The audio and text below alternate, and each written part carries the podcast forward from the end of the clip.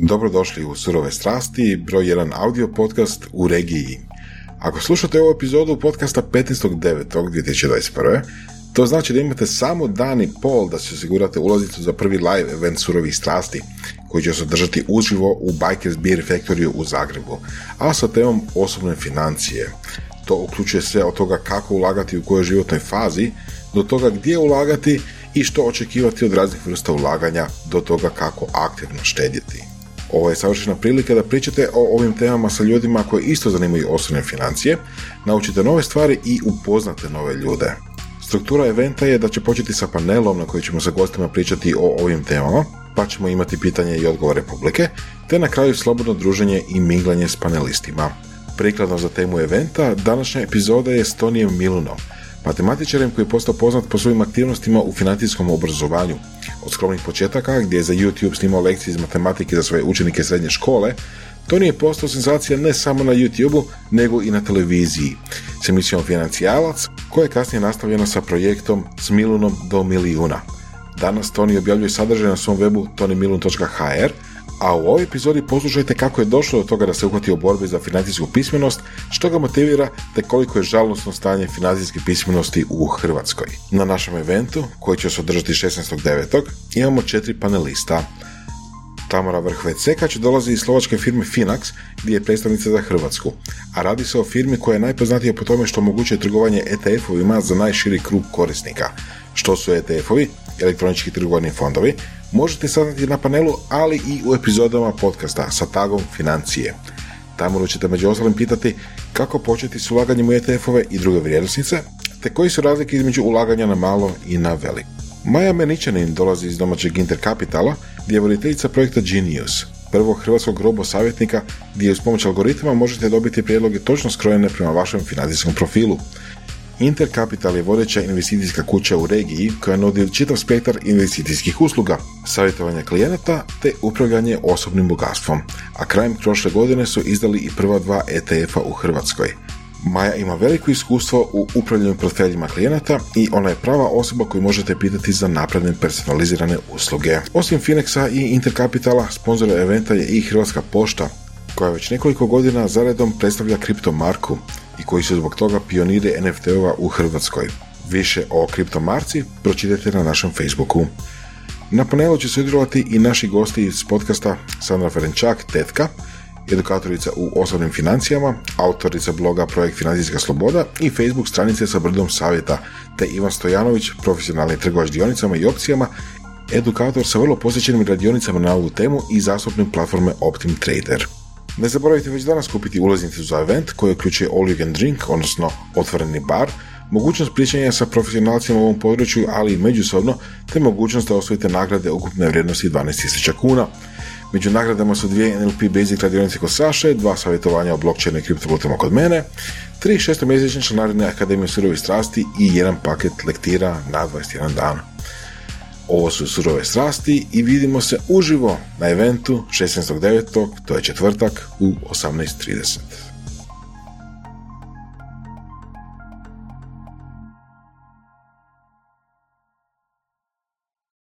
Sjećate li se osmiha na licu vaših djedova i baka, vaših roditelja kada je dolazio poštar? Dan danas dolazak poštara znači nešto novo, pismo ili dostavu koja može biti uzbudljiva i poboljšati dan. Hrvatska pošta ne samo da ide u korak sa vremenom, nego je u nekim stvarima i pionir. Ako pratite medije, možda ste čuli za novost koja se zove NFT, NFT, koja dolazi iz svijeta blockchaina i kriptovaluta, a za koju su svi poludili. Pionir NFT-ova u Hrvatskoj prije više od godinu dana je bila upravo Hrvatska pošta sa projektom Kriptomarka. Ovo je poštanska marka koja je jednom nogom u budućnosti. U svaku je vezan digitalni zapis vlasništva na blockchainu koji odgovara baš toj fizičkoj marki. Sama marka se može doista koristiti i u poštanske svrhe, no osobito je zanimljivo i atraktivno što se može promatrati i kao digitalni kolekcionarski primjerak. Ovo je već treće izdanje kriptomarke i prijašnje izdanja su bila izuzetno dobro primljena te su planula u prodaji. Na kriptomarki koja je dostupna od 9.9. se nalazi motiv automobila Rimac Nevera, koje je izuzetno tehnološko dostignuće koje je stavilo Hrvatsku na sam vrh svjetskih proizvođača automobila, te je dostojan motiv i ovakve tehnološke inovacije. Pošta donosi sreću, a Hrvatska pošta donosi kriptomarku. Mm, ovo Ovo su surove strasti. Mi vla inače dole iz Sinja, di smo, mi smo svi bučni, glasni. Koliko si snimio epizoda? Uh, Ukupno. Jel, si imao, jel znaš broj? Glavni dio sam snimao matematiku 2011. do 2013. malo manje od 2000 i poslije sam onda, nisam snimao za svoj YouTube, dugo ništa. Aha, Nego tu i tamo nešto i sad sam počeo, pa znači možda sam na dvi, ma ono oko 2000 ja kažem. Čovječ. Jesi počeo, Vorki? Da, da, snimamo, snimamo. Uh, čekaj, u dvije godine si snimio 2000. U dvije godine, pa možda, možda 1800, ne, ne znam. Dobro, ok, ali to su više od dvije epizode dnevno. Da, da, ja bi znači sta, o, znači došao bi na večer doma, otvorio zbirku, šta ću sad, amo udri, deset zadataka, deset videa. Znači svaki po 5 minuti, otprilike Nema 50. se Da, Me baš zanima koliko je, koliko je gledanost toga. Mislim, Mislim, da, ja je to ono tisućama, desecima tisuća, pa ukupno se mojih videa, ukupno u dnevno oko, pa jedno 20 tisuća pogleda. Znači, ono, učenici prate ono šta im je, jel, šta im dođe po gradiju. Čekaj, čekaj. Znači, mi moramo fakat predstaviti posebnog gosta. Toni Milun je s nama na popisu već više od godinu i pol dana i napokon se susrećemo. A način na koji ćemo ga predstaviti, Voras, e, to je prvi influencer ovoga u Hrvatskoj, jel Znači, ako ništa drugo, prvo matematički influencer. matematički influencer, možda, možda i u regiji, možda i u svijetu.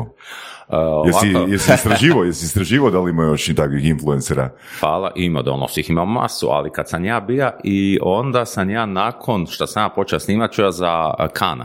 Kana, ali njega je Bill Gates financirao. Mene nije niko. O, to nisam znao. Cool. Kad i šta je bilo zanimljivo. Idem ja pogledat, ja sam našao dva videa, uh, odnosno ima se neku ideju kako uh, gibanje ovaj, opisat brzinu i taman je bilo svjetsko prvenstvo ili olimpijske igre. Olimpijske igre u Saint Bolt, ja preko Bolta ja to objasnim. Tralala. Ja gledam od Kana video na isti način kao ja. Nevjerojatno. Da, nevjerojatno. I bila je još jedna fora, istu foru smo iskoristili. Znači, ni- niti on mene kopira, niti ja njega. Da, da, nego da. smo valjda razmišljali na sličan način.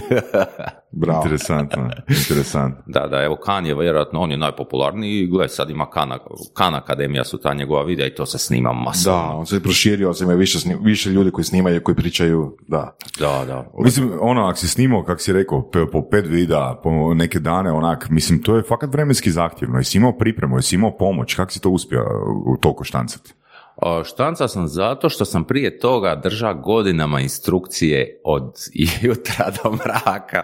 I znači zna sam ono šta hoću, šta neću i tako, to je stvarno brzo išlo. To nije bilo nekako Evo, problema. čisto mislim za eh, content kreatore, ti si definitivno osoba koja može dati tu puno feedbacka i puno savjeta. Kako se organizirati za nasnimit pet videa u jednom danu?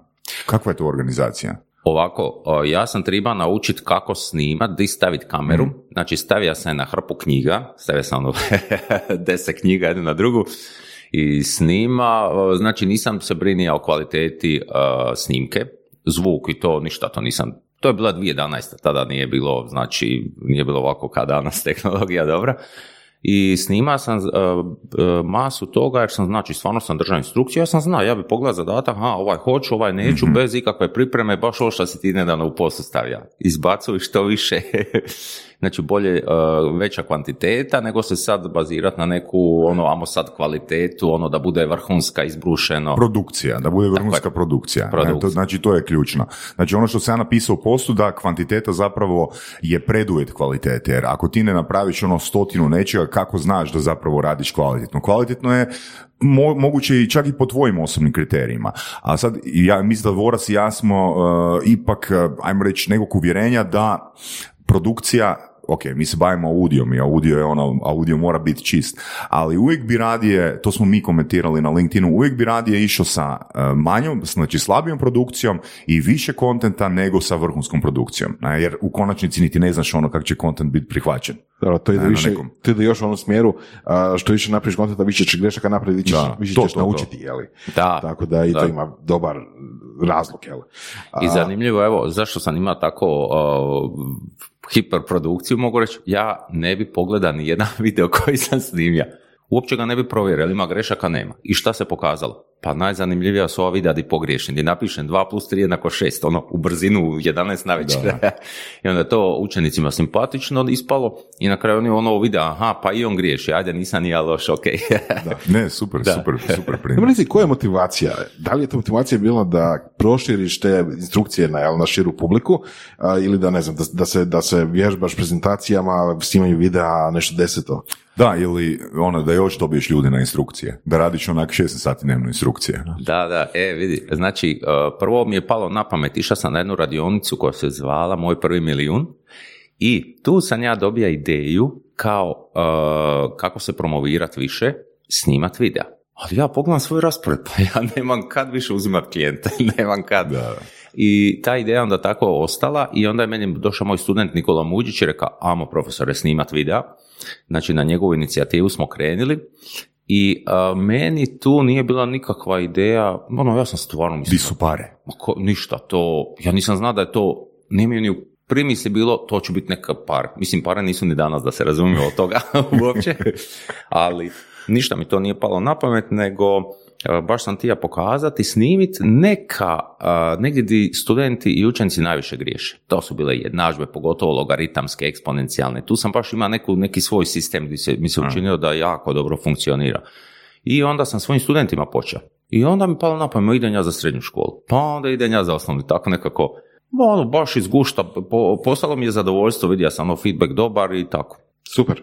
Ali čekaj, negdje sam, e, u nekom tvom intervjuu sam ulovio pri puno godina e, da kad ti je taj student predložio to, da si ti imao u glavi ono pitanje, ok, super, ja ću sad to raditi, izdvajat ću još sad dva vremena dnevno, ali ok, di, di mi je tu povrat e, mog vremena ili povrat pa- para? Da, da, da, ja sam se pitao, pa ok, tu ću ja sad radit, pa ono, b- di je lova, ono, onda on rekao, ma dobro, pusti kao, nije bitna lova. Tako je nešto. I to si prihvatio jednostavno. Da, da, i tu se on meni svidio i mislim se, pa da, pa to, to bi stvarno moglo biti zanimljivo. I ono, na kraju smo tako je ukrenuli i evo. Jel to onako fora veci u edukativnom svijetu, a, a, inako nema puno love, pa neće ni od toga biti. Pa znaš šta, nekako ja i onako mislim da uvijek dio svog vremena u životu moramo posvetiti drugima, volontiranju. Ja dan danas isto volontiram, kad me neko nešto pita koliko imam vremena, jel? ali uvijek sam u nečem volontiranju. To je meni sasvim normalno. Tako da evo, to je bilo, to je bio taj dio tada. To znači od 2011. do 2013. ono, baš turbo snimanje videa. Da, svaka čast. Evo, svaka, svaka čast. Jel ti kad pala motivacija? Ono, tipa, ono, jel te taj, što te drajvalo? Jel te taj pozitivan feedback drajvo? Ili, ili što ono? Mislim, kad novac nije. Da, e, pa evo, gle, nešto je, ja ti nemam pojma. U principu, e, nekako ja osjetim da ja imam taj poziv da ja podučavam. Ja to osjetim. Ja volim držati e, edukacije, ja, radionice, objašnjavati studentima. Ja to jednostavno volim. Meni je to guši. I kad ja vidim u njima ono, u očima ono, aha, sad smo mi to shvatili. E, meni je to gušt. Jedino, kad gledaš kameru ne vidiš oči drugih ljudi, Da. ali vidiš reakcije. Vidiš reakcije i ono, vidiš da pomaže i onda je to to. To znači da nisi pobornik e-učenja. E-učenja. Pa, uh, znaš šta, kombinacija. Ja sam za kombinaciju i mislim da ćemo svi ići u tom smjeru. Ono, početak nastave, kad krene semestar, svi se okupimo, nek, upoznamo se, damo neke smjernice, a onda doma lipo student. Gledaj videa i radi projekt na, e, koji će zahtijevati da znaš gradivo iz svih tih videa, da ga znaš primijeniti konkretno i onda na kraju obavezno opet se svi skupa nađemo, u međuvremenu on dolazi na konzultacije. Recimo ja radim na privatnom faksu algebra i na dosta kolegija već mi to imamo. Na matematici je malo teško to napraviti, moram to osmisliti da bude, e, Da, kako bi projekt moglo biti na matematici? ima, ima, ali Ali kakav projekt bi mogao biti na povijesti? E, da, ma može se uvijek nešto, neko istraživanje, daj napravi iz, ono, iz nekoliko knjiga izvuci, daj neke svoje zaključke. Može u matematici, ne mora baš biti svaki put projekt, može jedan biti dio ono malo kompleksniji zadatak, ajde upotrebi šta bi riješio i da bude malo i individualno, možda neki zadačić i grupno i onda na kraju isto bitno prezentacija. Dođi ispred svih, E, da, isprezenti. e, da, to- Da, e, ali uvjeriti danas studente recimo računarstva da im je bitna prezentacija. Ne.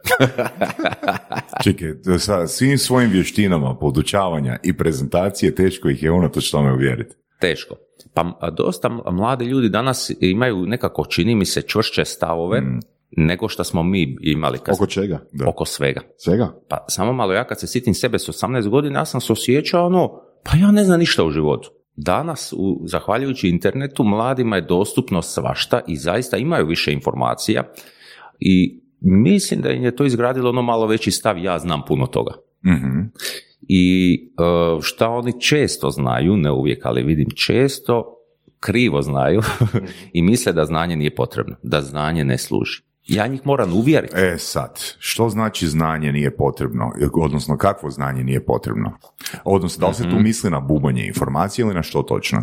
Ne, jer ja osobno sam uvjerenja da je opća kultura bullshit. Ne? Znam da. Da. sam sad grub, ali ono, mislim, opća kultura je bullshit. Mislim, jer poanta edukacije, poanta školovanja, obrazovanja je u tome da ti imaš poziciju na tržištu rada. S općom kulturom ja se na nikakav način ne diferenciram u odnosu na sve ostale. Da, vidiš, to je tvoj kut gledanja. Meni je samo obrazovanje užitak. Meni ja učim ne samo da bi bio na tržištu rada, nego mi je zanimljivo nešto znati. E sad, to je druga perspektiva. Sigurno postoji treća, četvrta, Ali peta. tebi je to strast. Da. a oni moraju, to jest mi smo morali sjediti u klupi i učiti ono, učiti ono bilo što. U- Učiti uči to, uči to zapravo bilo što, ne? A Da. opet ono, znači, specifične skillove, to ćeš morati uložiti ono ekstra puno vremena da ih ono izmasteriraš, da, da ih pošmirglaš. A veliku većinu informacija onak doslovno je na jednu minutu googlanja. Ne? Jel, jel, jel o tome pričaš, je li? A, pa priča ovako, a, znači zaista o, promijenja se u taj mentalni sklop da studenti a, i, učenici imaju više prava i s, s, neki, s jednim razlogom opravdano jer žele iz početka znati čemu to služi. Točno, da. Ali postoji jedan mali problem što vrlo često matematika koja se primjenjuje u praksi zna biti vrlo kompleksna. I onda, hm, neke stvari postane, aha, ovo će ti služiti da naučiš neko drugo gradivo, drugo za treće, a to treće će ti služiti. I tu je malo zna biti problem uvijek objasniti Benefit. uvijek objasniti benefit u, u, u trenutku kad se to radi. To je nekad vrlo kompleksno. Ok. A mislim ima još jedna teorija, mislim barem ima ih gro, o tome da jednostavno vježbaju mozak, bez obzira da li to bilo korisno ili ne, ali u tom trenutku ako oni znaju riješiti to i to i to, te jednadžbe razmišljati na logički način, da ih to priprema ne za matematiku, nego za bilo što drugo. Ali to je u biti dosta abstraktno Je, je, studentu ili učeniku prezentirati. Jako abstraktno, ekstremno abstraktno. Mislim, ono, isto tako možemo reći za, ne znam, za povijest, da, da, da, tebi će poboljšati pamćenje, ti što znaš nabrojati, ne znam, kraljeve iz srednjeg vijeka. Mislim, da, u teoriji ali u praksi... Ali ono, recimo ono, evo, ja sam imao iskustvo da sam držao edukaciju svojim profesorima u srednjoj školi. Ne? Kad? Znači prije deseta godina. Aha, Nakon nakon što Nakon što sam, nakon što sam ovoga, prošao srednju školu u deset godina, nakon srednje škole sam pred svojim, doslovno pred 80% ovoga sudionika su bili moji učitelji iz srednje škole. Gle, I tu, onda se- sam, tu super, to je super što si rekao. sad ću ti reći jednu stvar. Znači ja sam ovoga, kod njih vidio probleme koji oni imaju. Koje? A to je ono, čemu to služi? Istina. da. Čemu služi edukacija u Znači ti komunikacijama? ne, To možeš, ćeš reći. ti, ne možeš, ti ne možeš uopće krenut s predavanjem Da. bez da te ljudi pitaju čemu to služi. A oni se s druge strane, ne konkretno oni, nego učitelji se ponašaju na način, pa ono, to je po, po, po programu. Ne? Da. Znači, Da, da, da, da. doslovno ti moraš za, za, za pet minutnu kratku prezentaciju prvo krenut s tim, to će vam koristiti tamo i tamo. Da? Tu se slažem. I sad pazi ovo, i, znači ja sam, ja sam ovoga angažiran da njih naučim, ono, da im dam alate kako da bolje angažiraju učenike, a oni se ne drže tih obrazaca sami. Ne? Kao, oni će reći, recimo, učenici imaju problem s tim, njih je nemoguće motivirati, ali vi ste preslika njih. Da. Mhm. Ne? Da, istina. ne, tu se slažem i pazi, ovo je super što si ti došao kod njih, to te neka posebna škola angažirala Da, ili? dvije škole. E, super. Znači, vidi se da to osobe koje ste uh, angažirale da se kuže u stvari, recimo. E, ja sam skužio da, ja sam dobro znao objašnjavati matematiku, ali ja nemam urođene te social skills, ja ne znam točno šta će neki čovjek, uh, kako on to želi čuti. Čekaj, misliš da Voras ja imamo, pa zato radimo podcaste, da bolje skužimo. da, da. Ali ja angažiram, znači ima novinarku, Anitu Cvetnić, ona meni često pogleda scenarije, ona mi je ko scenarist, ona pogleda te scenarije i ona meni doradi, gle, čovjeka ne zanima ovo, njega ti zanima ovo, onda ja tralala. Onda sad mi je moj student Ronald Galić, recimo, on ima koliko ima, 21 godinu, on isto ima taj, taj feeling. Ja njemu kažem, daj Roni, pogledaj mi ovo. Tako da je to jako bitno i to si dobro e, primijetio. Znači, Osjetio, što primijetio? Osjetio. Ne, ali, Šta, ali, gađa- mislim- gađali su te ono ali, mislim, prilično, ali mislim, ovako. pazi ovo, ali ne bi li svako dobro predavanje, bez obzira da li se radi o prvom razredu osnovne škole ili zadnjoj godini faksa, trebalo krenuti sa rečenicom to će vam koristiti tu i tu. Ili praktična aplikacija ovoga je tamo. Ne? da, Ma je, ali onda dođeš do to da kažeš, recimo, ne znam, ono, danas ćemo povijesti, ne znam, egipatske faraone, to će vam koristiti za tri točke. Ako upišete egiptologiju na faksu. da. Ne, ne, no, ja mislim da sad nismo dovoljno kreativni, ali netko ko se bavi e, povješću, mislim da može složiti neku priču, Pa ne, može možemo- složiti možemo ono jedan, dva razloga, Da. zašto mi je važno razumjeti, ne znam, A mislim, možemo ići na abstrakciju pa reći, ok, to znači da razumiješ kako se dinastije izmjenjivaju, da. kako, ne znam, faraoni postaju faraoni, kako, ne znam, Eto, možemo pričati Ali o to faraonima dosta- iz perspektive, ne znam, vođenja ljudi ili ovoga, znaš, E, upravljanja državom. to je već next level, to je već next level. Ali ne, hoću reći ono samo malo kreativnosti da se, da se učenicima približi Da. koji je konkretan benefit iz toga. da. Mislim, onda dolazimo do ono što kažeš opća kultura, opća kultura kao bullshit, ali opća kultura opet polazi, polazi iz toga da znaš faraona, da znaš povijest, da znaš e, i čak i, u matematici, ne znam, Znaš, ali jedna razlika je između toga da li znaš zašto znaš. Zašto znaš? Jer- ok, jer- ali recimo, ok, ja to gledam ovako način, znači, opća kultura je nadgradnja, znači, već kad si riješio sve ostalo, znači, neka, neko samo, samo ostvarenje ili tako nekakav krajnji cilj, jel, polaže od toga da znaš od svega pomalo i da znaš ono, Gle, ok, meni, zašto je svijet takav. So, sorry, jer se sad svađamo sva trojica. Ali ajmo E, ovak. sorry, a- ja se ne svađam vas dva. ja slušam. Ali ajmo ovak. Znači, opća kultura iz mog kuta gledanja bi bila baza da me zainteresira da ja idem nešto istraživati dublje. Znači, uloga učitelja, uloga učitelja po meni je zainteresirati učenika da on sam krene studirati dublje. ok, A to viš- da svi učenici, a, ne znam, u državi, u, određenom, a, u određenoj dobi znamo iste informacije, tu ne vidim nikakav smisao ukoliko tu ne, Ali ne dolazi dio akcije da mene je neki profesor povijesti ili matematike zainteresirao za nešto. Znaš koji je smisao? Da ja i ti i ti možemo pričati o istim stvarima. Ne, Znači, ne, zapravo ne, zajedničku- totalno zajed- pogrešno, zajedničku- svađamo. zajedničku, ne, zajedničku level. nego da se možemo nadograđivati. Da se Ne, ne, možemo ne. nadograđivati. Komunikacija, komunikacija prije svega. Znači, kad kažem faraon, ti, o, svi znamo šta je faraon, znamo otprilike ono, ne, kako izgleda i vjerojatno te izgled postoje pogrešan, odnosno ne znam, da- neke detalje, jel? Ali znamo pričati o faraonima, znamo pričati o Egiptu, koliko toliko možemo filozofirati nešto, možemo komunicirati, možemo reći, aha, znaš ti, ono, znaš, ok, faraon, pa ne znam, imamo te piramide, pa znaš, ono, šta je, Vrlo- šta je- vrlo inspirativno, šta je- vrlo šta je- inspirativno. Šta je moja piramida? Ne, što je za tebe opće, koja je svrha opće kulture za tebe, Toni? Pa, e, evo, baš se razmišljam. Znači, ima tu bitna ljudska komunikacija. To je jako bitno da ljudi imaju o čemu pričati. Znači, tu se slažem. To ne je... samo o čemu pričati, nego da se razumije kad pričam na istom kad- levelu. E, tu, oh, tu imamo problema svi, ono, ja kažem, ne, ja sam ti ja reći jedno, reka sam drugo, ovaj me čuva treće, to Da, je, da, da, da. to je stalno. Ali ja bi se vratio možda na ono kad si, kad si reka sve mi možemo naći na, na klik. Ok, možeš ti kako se računaju postoci naći na klik, ali tebi postoci moraju postati intuitivni. Pogotovo ako se radi u ekonomiji. E, današnjim studentima nisu intuitivni. U, odnosno, današnjim mladim ljudima, oni dosta uče to površno i tebi postotak, e, on će ti biti jedan mali dio kad rješavaš neki problem. E sad, ako ti, kad dođeš postotak, a, a postotak e, za izračun, ako ti sad to trebaš googlat, pa to je problem. Kužiš? Dosta toga ostaje znanje na vrlo površnom nivou, a ono tebi treba biti duboko zato što će ti služiti pogotovo postotak na hrpi, hrpi stvari u životu ako se recimo baviš ekonomijom. Da Ako se skaliraš na baviš- svom vremenu. ako da se skaliraš baviš na svom vremenu. Kupnjem stana treba će ti za kamate. da, između ostalog. Dobro, to, će, to ćeš dobiti otplatni plat, uh, ovaj, Da, kom, će izračunati i to je to. Eto, jel postoje kakvi podaci koliko su tvoje edukativne emisije na televiziji opće gledane? U odnosu na recimo jedan super talent.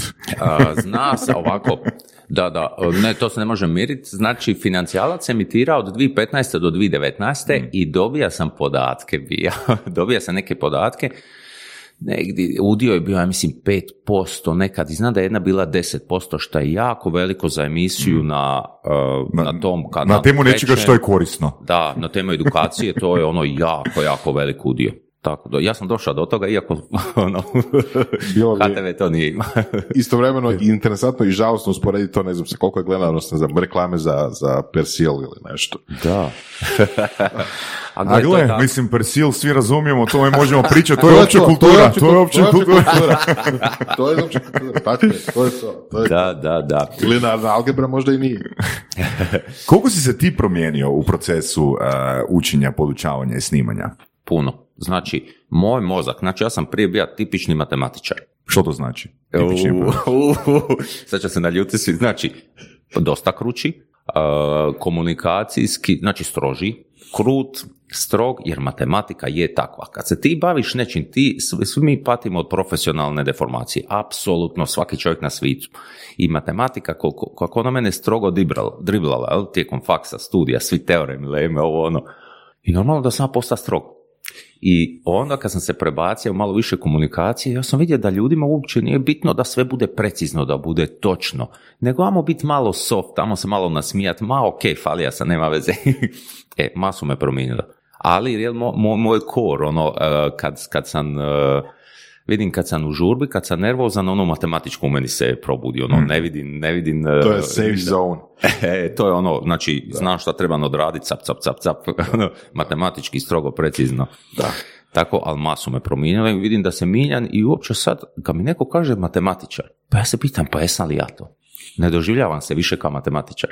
Koji, koji je tvoj, jesi našao svoj novi identitet? Ne. Si čuo onu teoriju kao slash, slash zanimanja? Aha, da, da, Znaš da, što? slash, slash, slash. Kao u da. prošlosti, mislim, to, mislim, to je mal bullshit. Da. Kao u prošlosti svi su bili i jedno, ili si bio matematičar, ili si bio kemičar, mislim, to je bullshit. Ono, Imaš gro ljudi koji su bili svašta kojiš, a danas ko bojage sad možeš biti... Jack of all trades. Ne, ne, ne, ne, ok, u neku ruku da, ali matematičar slash a, influencer. Da. I kao, znaš, ono, it's fine. Da, da, da. A ne, ali idemo svi u tom smjeru, jel? Prije je bilo ono više specijalizacije, sad, zadnjih a- 10-20 godina se mijenja. Idemo u, po, po meni uvijek moraš imati dvi, ako želiš stvarno biti dobar, a, dvi struke. Kombinacija dvi struke, to je ono neki, ono, wow. A od kojih je jedna uvijek marketing ili prodaja, ne? Ili e, nekako, ajde, Da, komunikacije, komunikacije, to kuži. Komunikacija se O. podrazumijeva. Komunikacija se... Komunikacije u Hrvatskoj su koma. Mi kao ko- u Hrvatskoj, mi komuniciramo na, od level od 1 do 10 na ono minus 2. Katastrofa. Jel imaš neki izbori. primjer da, da, da, po- potvrdim, da potvrdimo tvoju pretpostavku ili Ok, uvjerenje? Samo ću spomenuti, ali ne smijemo ući u to, može? Može. Pogledaj sad situaciju stručnjaka oko koronavirusa. E, nema slušanja jedni drugi, ne postoji, ne postoji. Drvlje i kamen jedni po drugima. E, evo, ja mislim da je to dovoljno. A ja sam skužio, kroz svoj rad, zapravo, meni je gušt primijenjena matematika. I ja sam skužio, ja sam radim hrpa sa odvjetnicima, sa ekonomistima i fascinantno mi je kad uđem u neko područje, kad ja vidim da moja matematika ne funkcionira. U smislu, oni to rade ovako, oni primjenjuju to, ok, to je opet zbranje i množenje na isti način, ali to nije matematička logika uopće. I onda mi je to fascinantno koliko zapravo je potrebna suradnja. Odvjetnicima sam potreban ja da im ja znam izračunat, ali oni su meni potrebni da kažu, gle, pravno, ako klijent tuži banku, ako on, ako u jednom mjesecu banka njemu duguje 100 kuna, a klijent banci u drugom uh, 50 kuna, ovo 50 se gubi, ovo se poništava. Ja, kako, zašto se to ne prebije? Ne, ne, ne, banka nije tužila klijenta, klijent je tužio banku, prošlo je vrijeme, banka sad ne može tralala. I meni su to tako neke ono, fascinantne stvari. Po meni je ono logično, ja tebi 100 dugujem, ti meni 50, prebijemo to. E, ali to tako ne funkcionira u pravnom svijetu. Jesi skužio kako to funkcionira? Jesam skužio, ja sam i kužim puno toga, jer radim puno s odvjetnicima, imam, imam ovu Stipanku Mandac pozdravljanje, ona mene svaki tjedan zove, Toni, slušaj ovo, i onda ona ja razglabamo, ja iz matematičkog kuta, ona iz pravnog. I čekaj, jel onda, jel, onda ishod e, vaše komunikacije da se, da, znači zajedno, Zajedno komuniciramo, ishod je nešto veći. Je to- sinteza, tako imamo je. zajedničku sintezu. Da, ne? sinergija neka. Ja svoje znanje, ona svoje i onda dođemo do nekog višeg zaključka. Da. Super. I to je uvijek tako po meni kad se komunicira i kad se sluša. Mm. Šta fali u Hrvatskoj? Mal, ma, malčic, malčic pali, da. Malčica. Mislim, to je stil monologa više nego, sluš- nego razgovora, komunikacije. Da. A, postao si fakat izvrstan predavač. A, kako, a, koje si skillove morao razviti, razvio ih, da zainteresiraš svoj auditorij? Ovako, sad bi se tu, aj malo duža priča, vratit ću se. Možeš, možeš. Došao u Zagreb, imam 19 godina, 18-19, nemam pojma. I e, počeo domovinski rat, moji roditelji nemaju love, nemaju kune, znači plaća pala skroz tipa 100-200 maraka je tada bila, ja mislim 200 maraka, to 91. druga. I oni mene ne mogu financirati. Ja s 19 godina u Zagrebu šta ću? Prvu godinu me financirala rodica iz Njemačke i sad drugu meni to neugodno pitat. Nije ona meni materi čača da ona meni pomaže. I ja skužim da ću ja morat raditi. Malo konobarija i skužija instrukcije. I prvo, to je bilo tako jeftino sam dava, ali gled, ja tako smatram da kad krenem s radom, ja moram biti jeftin. Znači, e, radija sam e, ovaj, i ono, To bi u današnjim okvirima tipa bilo 10 kuna sat. tako, tak nešto, 10-15 kuna bi to u današnjim okvirima bilo, ono, možda, možda 20, ne znam. I, ali ja sam znao da ja to moram se izrilati i izri, ono, postati dobar i budući da je meni ovisilo hoću ostati u Zagrebu ili ne o tome koliko ću ja zaradit, uh, skužio sam da ja moram sve te klince koji ono nemaju pojma matematiku, da ja moram pronaći način da oni mene shvate. I tu sam onda isprobava svašta, znači, jel, kad ovisi na tržištu samo o sebi. e, i to me masu izgradilo.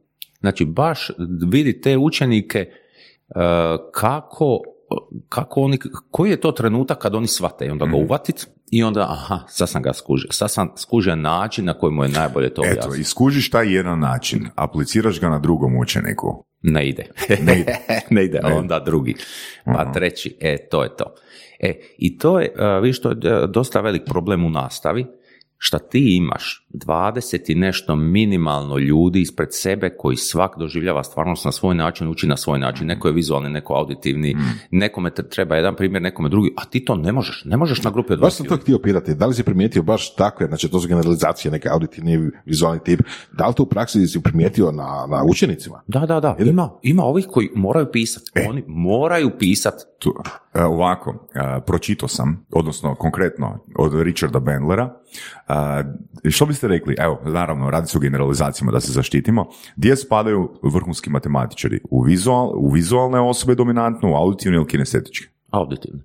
Rekao bi Ja, da, auditivne. Richard Bandler ima Ja uvjerenje da spadaju pod kinestetičke. Kinestetičke. Zašto? Jer kad riječiš zadatak, kom, neki, ti riječiš neki kompleksan zadatak, kak znaš da je ispravan? Jel prvo, znaš po osjećaju ili po čemu? Ne znaš. Pa, ne znam, kako, ne znam, evo. Da, ono, da, Kada evo, recimo, kak, Aha, aha, kak pa ću, kak ću objasniti razliku između vizualnog i auditivnog kanala? Na primjer, a, kad na engleskom ti nego kaže riječ a, fenomenom, znači da li ju znaš a, slovkat? Ja ju moram napisati. Ja ju moram napisati na papir. Ja ne moram. E, ako ju, ako ju napišeš na papir, da znaš a, da, da je ispravno ovoga slovkana, onda ti je kinestetika dominantniji. Kužim. Kužiš? Da, da, da, da. Ako je možeš u svojoj glavi vidjet, Da. znači fenomenom, onda ti je vizualni kanal dominantniji u tom okviru. A? Aha, a meni auditivni, recimo, uh, pa sam zato možda pomislio, ja, iako ja nisam vrhunski matematičar, ja sam zato pomislio, jer ja čujem, ok, kad ja čujem, onda zamislim, ali ne vizualno. Mhm. I glazba mi je ono jako, wow, meni je glazba ono, Nice. da, da, da. Ali ima smisla, Znači, ima smisla. Imaš Da. glas, imaš uh, stav, cool. Hmm. A recimo to za kinestetički, recimo, kako je to razlika između matematike i bilo koje druge ono grane, tipa, ako, ako odlučuješ da li Ne, nešto ne, nije on, nije on rekao, nije on rekao, da ono, on je baš rekao za matematičare da, ne, ne svi, ne svi naravno, rekao sam odmah na početku da generaliziram, ali da kad dođeš do rješenja zadatka, da po feelingu, po feelingu znaš, jel to to ili nije to to? Kožiš? Ok, znači, ali je- feeling je ali- dominantniji ono, nego vizualni auditivni kanal. to. Ne svi da se ogradi. Da, ali meni mislim, gledam to recimo prenijeti nešto drugo, recimo, ok, ajmo recimo, ne znam, pjesnike, ok, znači opet kad napiše nešto po feelingu zna da li je dobro ili Ne, ne, ne, rekao sam zato da ne generaliziram. Jeste gledali onaj uh, dokumentarac o Rainmanu, o pravom Rainmanu? E, nisam. Nisam. a, koji je zapravo a, s jednim, ok, s jednim okom čita jednu stranicu, s drugim okom čita drugu stranicu. Ono, fascinantno. Ali način na koji njegova em, memorijska strategija ona funkcionira, njegove memorijske vješalice, znači njemu doslovno možeš reći knjiga ta i ta, stranica 145, treći red i u, u biti on je auditivan.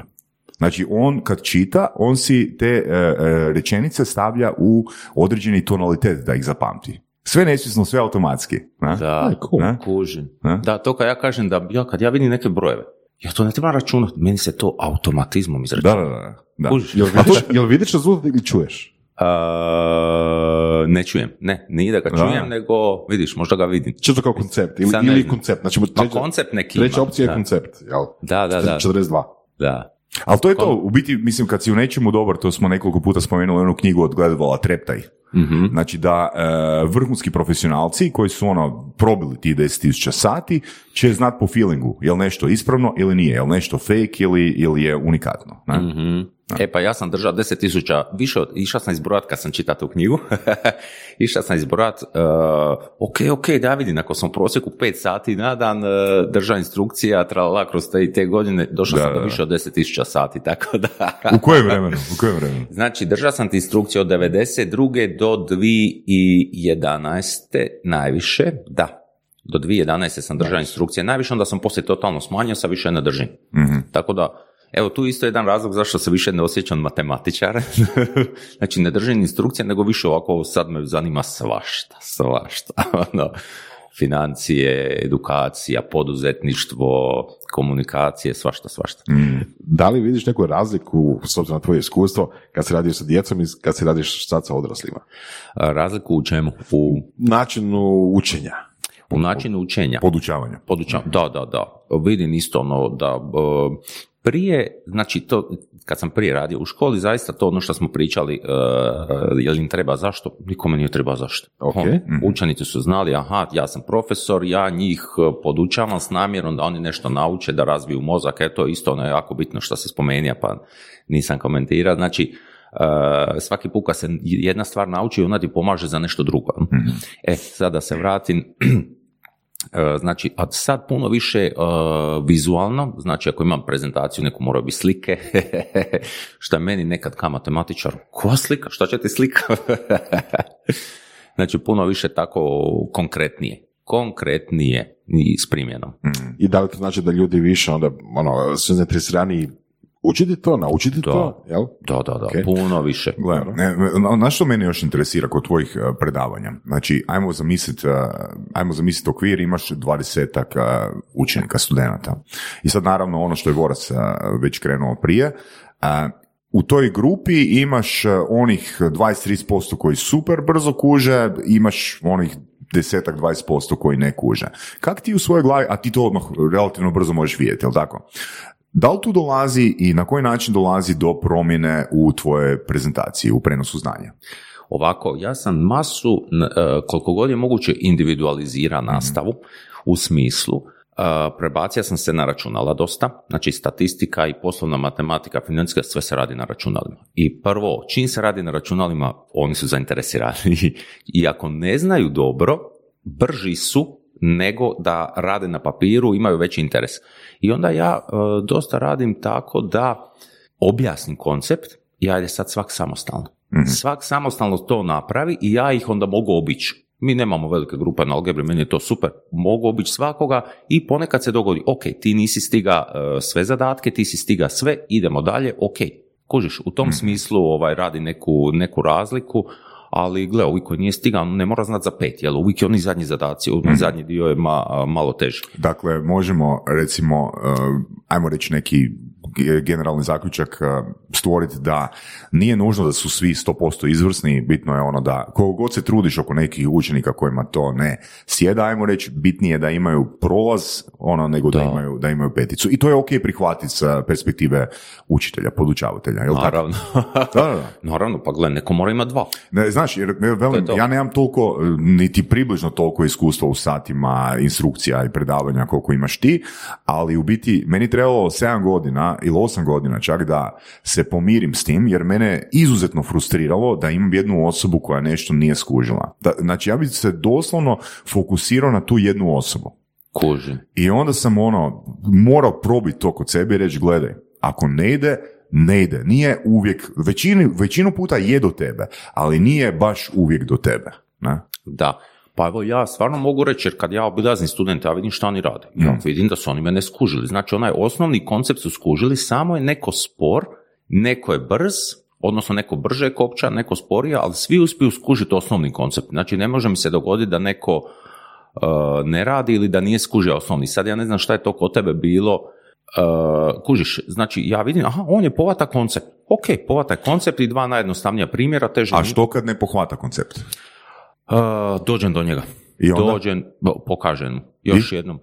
Pa rijetko se dogodi da ne pohvata. Sad se pokušavam ovako sitit. Ali se dogodi tu i tamo. Da, dogodi se. Pa mora se. Jel imaš dva, tri načina da objasniš isti koncept? Imam, imam uvijek, ono, imam, to nema, nema problema. Pa, e, ono, e, mislim da mm, su, to su rijetke, rijetke iznimke da neko ne skuži koncept, ali gle, ima rješenje. Bila mi je, baš se sjećam, e, lan još dok je prije korone, bila jedna studentica koja nije ovo dobro kužila, što znači nema taj matematički mozak, baš je ono umjetnički tip. I ja sam rekao, gle, student, ima druga grupa, pa dođite dva puta na nastavu. Sura je svaki put dolazila duplo na nastavu. Mhm. E, na kraju je trebala skoro četiri imat, e, zadnja dva puta ono malo se opustila pa nije došla e, duplo, trojku je imala, ali ona je ono, ona je jedna od onih koji stvarno, koji bi za sebe rekli, gle, ja nisam za to. Na kraju se pokazalo da ona i kako za to, samo je treba malo više vremena. Tako je. Dobila je čistu trojku, ono baš lipu, nije ono, nije dva da se provukla. Da, da, da. Ali ne, mislim, ja se potpuno, mislim, vjerujem i Voras, možemo slo- složiti s tim, svi u ovoj prostoriji, da zapravo ako ti nešto ne ide, samo investiraj malo više sati u to. Upravo to. Evo, recimo, ako neki, neki mladi sad slušaju, to sam primijetio da mladi nemaju. Ako nešto pročitaju, ako oni to ne skužu, oni odustaju. Ma ne, pa to Ja nisam za to, odmah uvjerenje, ja nisam za to, kad si rekao. Da, i sad kako bi se iznenadili da kaj ja kažem, pa gle, ja e, mailove, kad mi neko šalje neki mail kompleksniji, evo sad radim jednu radionicu za farmatematiku, matematika u farmaciji, znači ja mail s uputama, kad ga pročitam, ja ga još jednom pročitam, jer ja znam da ja nisam povata sve iz prve i meni je to usađeno meni, da kad nešto ne razumijem, ok, idem ponovo dok skroz ne razumijem. E, i to, e, to mi se čini nekako ispravan način učenja. Ne možeš ti drugačije samo jednom pročitati, nema ništa od toga. Da, jer zapravo, ono, uh, vraćamo se na razlog. Ako netko ima razlog, taj netko će naći način, odnosno investirat će duplo veći broj sati ili strast prema nečemu, ne? Ali ako neko nema razlog, a može biti, to, to sam isto fakat na seminarima hrpu puta vidio. Znači, čim ti netko, na, neću generalizirati, ali opet znalo mi se dogoditi situacija da neka osoba skuži na prvu. Ali ta osoba koja je skužila na prvu, na prvu demonstraciju, ona si je doslovno stavila ko kvačicu u glavi, ja to razumijem. A ima hrpa onih, poput ove cure koji si spomenuo, koji ono, ja to ne kužim, ja to ne kužim, ali onda zbog te svoje frustracije investiraju ono znatno veći broj sati vani u vježbi i postanu ono puno bolje od onih koji su imali kliker. Da, Ne? da, da, istina je. Je, je, zapravo uvijek će onaj ko, ko se trudi nadmašiti onoga ko, ko ima talent, to je, Da, da. to je uvijek tako. Da. Kad si pričao o prelasku na računala, jeli, da li si ti, kad si radio u školi, uh, ono, radio sa kredom, koristio kredu i ploču? O, da, Jesi. da, da. Ok, da li to još uvijek radiš ili sad misliš da je računalo dovoljno? A ne, pa kombinacija, kombinacija, mada recimo ako radi u Excelu, onda dosta u Excelu, ali opet ono koristim, jel, ono, jel, ploče, sad imamo i moderne ploče, ali a, da, da, uvijek je dobro nešto crtat, jer znam za ono pravilo, odnosno ono istraživanje koje je bilo, a, šta ti se događa kad pišeš u E, odnosu... toga zbog E, toga da, da, da. Da, da. Znači, kad čovjek piše sam rukom, onda se puno više dijelova mozga aktivira i puno, uh, čovjek je puno i kreativniji i bolje pamti nego kad samo tipka.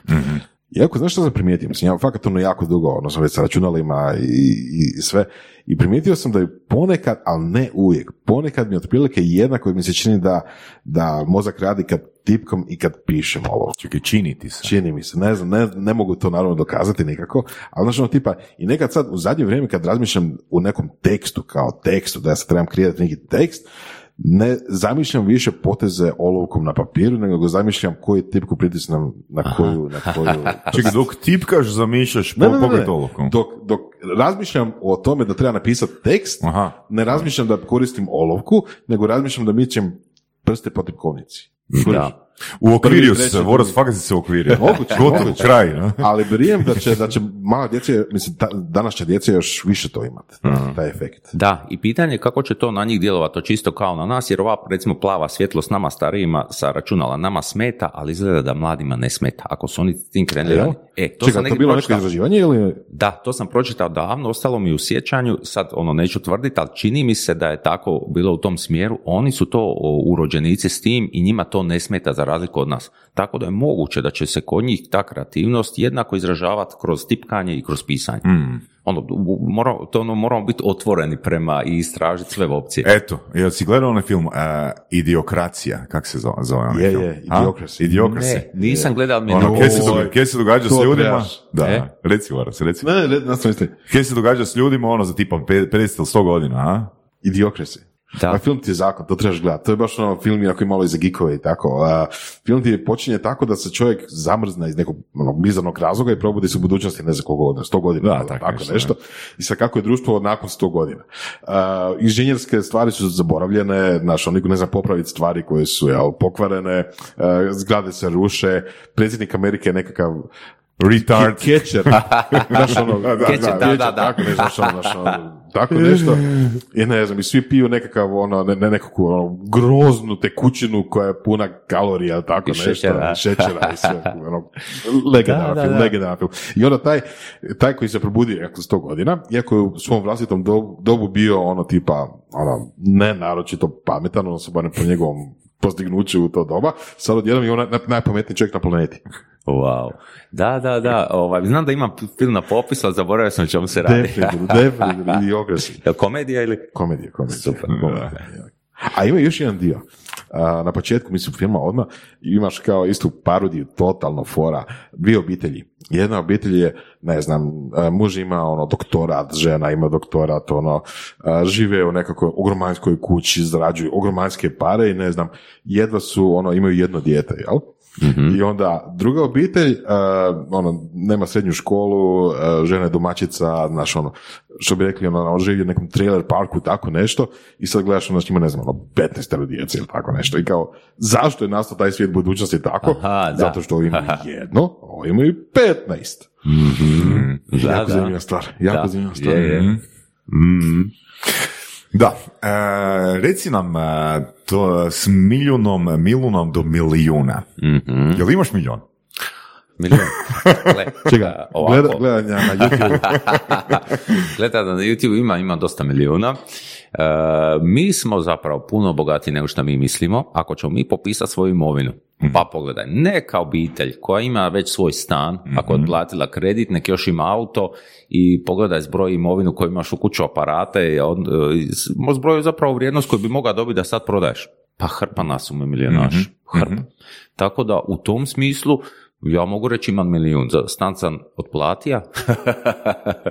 E, da, da, pa mislim da imam, evo, stavit ću na papir doma, ali mislim nema milijun kuna, nego vrijednost imovine mi je Eura, sigurno. eura. ne? Aha, milijun Ne, eura, da. pa ne, ne, ne, nije Ne još, vrijednost, ma ne još. ne. Pa nije mi to ni cilj neki, s obzirom da nisam, nemam ja taj potrošački mentalitet uopće. A što ti je cilj onda? E, cilj, pa o, stalno nešto, e, šta mi je cilj? Cilj mi je svaki tjedan dobiti neki novi zanimljivi projekt. E, to je meni Svaki tjedan. I da je do petka gotov. a? Pa, e, da, to bi bilo super. To bi bilo super, ne ide to tako, ali znaš, e, vidim da me to drajva. Kad ja dobijem nešto zanimljivo, evo, farmatematika, na primjer, pogotovo iz početka, ono, wow, sad osmišljat šta, tralala, istina je da to poslije dosadi, da ono, svaki projekt nakon nekog vremena prestane biti toliko zanimljiv, ali znam da ga moram raditi dobro, da bi dobio novi zanimljiv, jel, na preporuku. tako je, to ti je meni, to mene drajva. Dva pitanja, može E. samo. Daj primjer, šta je farmatematika? Farmatematika je matematika u farmaciji. Dobro, daj primjer. Uh, primjer, na primjer, evo, uh, držao sam jednu radionicu, e, hrpo primjera ima, ali na primjer, ako, uh, što se može primijeniti svugdje u trgovini, imaš uh, klompe, žute Dobro. I bijele. I dođe neko i kupiti, kupi žute klompe i kaže, joj, znaš šta zamijeni, ja bi, uh, daj mi bijele. Dobro, ista je cijena, ne trebam tući u kasi. E, trebaš to tući u kasi, jer će ti u, na obračun biti jedan manjak ovih, jedan višak ovih. Ti plaćaš pore, PDV, porez na, na dobit, ako ti slučajno ti, Kuš, plaćaš, ti si na gubitku u principu, Dobro. ovu razliku u cijeni koja je zapravo trebala ostati trgovini se skroz izgubi zato što ti ovdje manjak e, jedan, jedne Dobro. žute, manjak ove bijele, na ove, na ove plaćaš PDV, porez na dobit. E, to su stvari koje zapravo bi svi trgovci trebali znati da ne smiju to napraviti. Dobro, Znači, to nije onda samo farma, uh, matematika. ne. E, ali onda sa lijekovima dosta, Mhm. uh, kol- kolike su njihove marže, markapi i tako, zapravo uh, u principu, Je to više ekonomije u farmaciji? tako je, to je ekonomija u farmaciji, uh, ali uh, to je ono što ja smatram da iako je neko farmaceut, da on mora znati kako će se njegovo ponašanje odraziti na ekonomiju, odnosno na financiju, to je ljekarna. Jel? Da. Jer svi, svaki ljekarnik želi zaposliti još jednu osobu, uh, dobiti bolju opremu, ok, na koji način ćemo mi sad dobiti bolju opremu, uh, šta možemo učiniti i onda greške naravno koje čine, pa to analiziramo, ma ono, masu, masu. Poduzetništvo malo da. Da. I drugo pitanje, multitasking. Da ili ne i kako kod tebe to ide? Uh, multitasking uh, mi, mi ubija, razara život. ne znam kako vama, ali uh, Ajde, što je multitasking za tebe? meni Kako ti to- osobno definiraš multitasking? Je li to onak jedan projekt svaki tjedan ili je to ono tri projekta unutar dana? to je meni puno projekata unutar dana, kad ja znam da se ja moram javiti, odnosno na osam projekata u tijekom dana uh, nešto napraviti sa os- u osam različitih područja. E, tu me satare, to me satare i to uh, onda teško radim i to, to sam skužio kod sebe manu, javljam se uvijek na mobitel, znači kad god mogu, znači kad sam u nekom poslu, prekida me mobitel, to dozvoljavam, to mi je isto multitasking kojeg trebam izbaciti. I uh, relativno sam ga prije dva tjedna uspio riješiti. Si uzeo tajnicu. ne. Uh, znači, Pao ti je, pao ti je mobitel. ne, nego Sandra Ferenčak, moja, moja tetka, Aha. uh, je objavila post da prvi petog kreće sa ustajanjem uru ranije.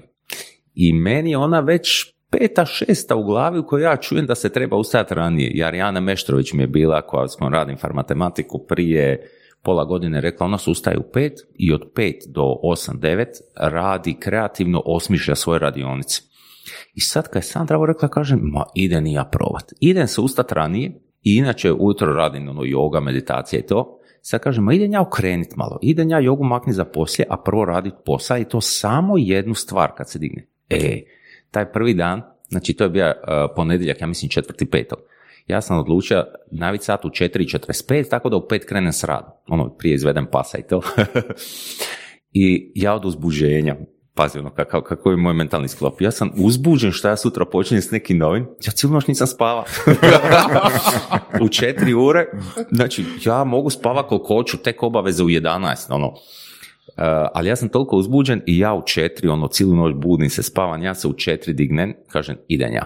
I u 4.15 sam bio za stolom i negdje do 8. Kad sam ja vidio koliko sam ja toga napravio, samo jednu stvar sam radio. Wow, ja sam napravio više nego inače cijeli dan. I odlučio sam se tako dizat. I onda spavati u osam, na? ujutro. E, ne, ne, Slo, slobodan si do sutra, do 4.15. ne, ali imam onda druge obaveze, jel, koje je dosta onako i administrativne i tako, ali ovo kad treba nešto osmisliti kreativno, isto, dižem se rano, evo, jutro sam se isto 4.40 sam se probudio, mada loše sam spava, e, u 5 sam bija za računalom, do 6.30 sam e, osmislija neku, isto neku radionicu, evo baš je far matematika jutros bila, nešto isto sam... Sad ću, tu- sad ću te tu ovoga, e, zadr, zadrži misao, odnosno idemo u istom smjeru. Sjećaš se kad su piloti bili e, u surovim, a, pa smo pričali često i u surovim strastima na temu toga, ti si dao fantastičan primjer da je prognoza 50. godina bila da će nama da živimo život kakav su naši preci živjeli, biti dovoljno pola radnog vremena. Da. A zapravo u epizodi s pilotima, znači Hrvoje je konkretno dao ono zanimljivu, zanimljivu informaciju da danas zapravo moramo raditi puno više za isto. da. E, znači i druga stvar, znači tehnologija kao tehnologija nam olakšava, ali zapravo tehnologija nam povećava sate koje mi moramo uložiti. Na? A, daj molim te samo ukratko Borac reci taj primjer ovoga iz 50 godina. Malo je, malo je drugačiji primjer. Primjer je tome da 50 godina, a to je ono doba naš Elvisa, naš ono boomom u Americi, baby boomer i to, a, su rekli da Amerikancu će za, ne znam, 50 godina biti potrebno da radi, ne znam, dva sata dnevno da bi imao ugodan, ono, suburban lifestyle, jel? I to je istina. To fakat je istina. Ali, taj lifestyle u 50-ima znači da svaka druga kuća ima auto, svaka treća ima frižider, uh, svaka četvrta ima, ne znam, ono, tekuću vodu, mislim, ok, ne vodu, ali naš, ono, tipa, ne znam, uh, naš, ono, nema mikrovalnih, veš mašine su isto tako malo rijetke i tako dalje. Da, ako ti hoćeš živjeti život gdje, ono, nemaš auto, nemaš frižider, nemaš televizor, bla, Znači da nije došla, da nismo napravili, da isprogramirali se na inflaciju Tako životnog je. stila, mi bismo Da, mogli živjeti sa dva, tri sata rada dnevno. Apsolutno, Slažemo se. Pa ja- apsolutno. evo ga, kad sam bio mali, pa ja nisam imao kupku za tuširanje, pa imao sam sapun. Pa, Da, ne, da. pa možeš i ti sad sad sapunom koji košta 3 kuna, ali ne, ja uzmem kupku od 15 kuna, jel? I, i ona traje kraće. To je ono, znači mogućnosti su veće i e, možda i kvalitetnije radimo. Proizvodi, naravno, koje proizvodimo su veće kvalitete, ono bolji su, jer automobili su puno bolji nego prije. E sad, Da. E sad je pitanje za tebe u biti, e, samim tim što ti dižeš u 4.40 ili 4.15, da li možeš konkretno izmjeriti, gle, moj život je kvalitetniji baš zbog toga. A da to, a da to nije subjektivno. Ili imam više prilike ili nečega. Pa mogu li konkretno izmjeriti? Moga bi mjeriti. Moga Da. bi mjeriti u smislu da, ali kako ja mjerim? Prvo, ok, reka si da ne mogu subjektivno, ali ja moram to uzeti. Ja se osjećam Reci. odlično, zato što se osjećam zadovoljno. Ja kao radoholičar, kad sam ja do 8 sati ujutro napravio nešto, ja, ja sam wow, ja sam bolje raspoložen. To mi je prvo. I to mi je najbitnije u principu. Kako Ok, onda se kreni buditi u tri. Kreni se buditi u tri. Čekaj, ti mene zajebaš ovdje sad. 20% za Znaš koliko, znaš koliko ćeš biti, ono, znači, u 7.30 ćeš biti, jebeno se osjećam, jebeno. E, ali još sam jednu stvar skužio. Ok, prvo, ajde, ne budim se, uh, budim se između 4 i 45 i 6 i 15. Zapravo odlučio sam, neću navijat sat, nego kad se sam probudim, i to tako bude. Samo nekad navijem sat. A, drugo, skužio sam koliko mene ono trigaju promjene. Ja sam lik od promjene. Mene promjena, znači ovo je sad meni jedna promjena životna. Wow, ja nekako očekujem da ću sam na to naviknuti. Znači ja sam takav, ono, wow, od, e, nešto novo sam otkrio, ja sam oduševljen s tim. Wow, wow, ono, ah. Ima dobra riječ za to, noofil. Noofil. Noofil. Noofil. Noofil, da, da, da. Koja je nisam definicija? znao, to sam Koja je ja. definicija toga? Pa osoba koja stalno voli novo. Znači no, A, kao no, latinski, no, ok. latinski kao Da. nos, nešto novo, jel? i da. fil kao, evo. To sam ja. Da, evo, priznaj. Ok, znači, želiš reći da matematičar nema dokaza da je to super, ali on se dobro osjeća. Ja se dobro osjećam. Da, da, ali gle, jer rekli smo isto, ja se više ne, ne osjećam matematičar. A rekao si da si radoholičar. Da. Znaš, a, a kak se osjećaš kad ono prođe 20 dana da niš nisi napravio? Jel ima uopće 20 dana da niš nisi napravio? Rekao si da voliš putovat. Da, da, da, ima. I lito. Znači, e, ali pazi šta ti se meni dogodi liti.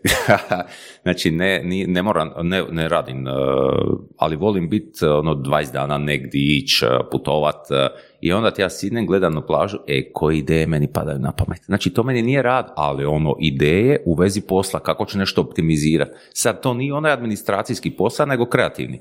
I to mi je najveći gušt. Znači, popodne mora biti jedno, najoptimalno jedno četiri ure, tako da je sunce već tamo negdje na zenitu i mora se ljeskat more. I mora neka lipa house glazba svirati. Ok, super. To, to, je, to je tvoj 10 minuta kreativnosti u danu. Sat Kad si na.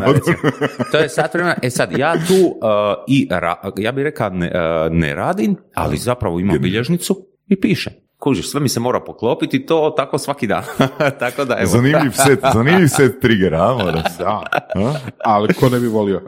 Da, da, da. Ok, evo, rekao si da voliš putovat. Znači, što dobivaš, zašto? Daj mi razlog za putovanje. Što dobivaš putovanjem? Jel to isto ovo no feel? Nešto novo vidjeti? Moguće, ne znam. da. Moguće. Uh, volim se maknit, promijeniti sredinu, to mi znači. Zašto? Zašto? Mhm. Šta ti sad hoćeš? Ne, ne, ne, sad ću ti reći. Da sam znači, nezadovoljan. sad, ću ti, sad ću ti reći, točno to. Znači, ljudi koji putuju, ne znam da li sam to spomenuo surovim strastima, možda, ljudi koji putuju su nezadovoljni ljudi. Ne mora znači, ne mora znači. Jesi, spomenuo si, spomenuo si, ali ne mora znači. Slušaj, zašto bi itko koji je zadovoljan sa svojim životom htio otputovati od svog zadovoljstva? Kako misliš? Ja sam tamo bogatiji uvijek za neko iskustvo. Ode negdje, ja volim ići, volim se vratiti. Bogatiji za iskustvo. Obožavam vidjeti nešto novo. Kad ode negdje, vidim da mi se moje ponašanje promijeni, A, a, postanem slobodniji, otkačeniji, luđi, šta volim. Tako, ovaj, ono, volim, volim vidjeti nešto novo. Mislim da ima tu još nešto. Mislim da ima to... A, Čekaj, a, a, sorry, ti, ti ne putuješ, jel? Ne, ne volim, ja ti, ja ti, ja ti putovanje, ja ti putovanje moram spojiti sa edukacijom. Ja moram, zna, zna, ja moram imati edukaciju. poslom, poslom. Jer ako ja nemam edukaciju dok putujem, onak čemu, čemu ovo? Onak moram hodat, bole me noge, evo te ono, okej, već sam pet sati ono na plaži, čemu ovo je? kuži, kuži.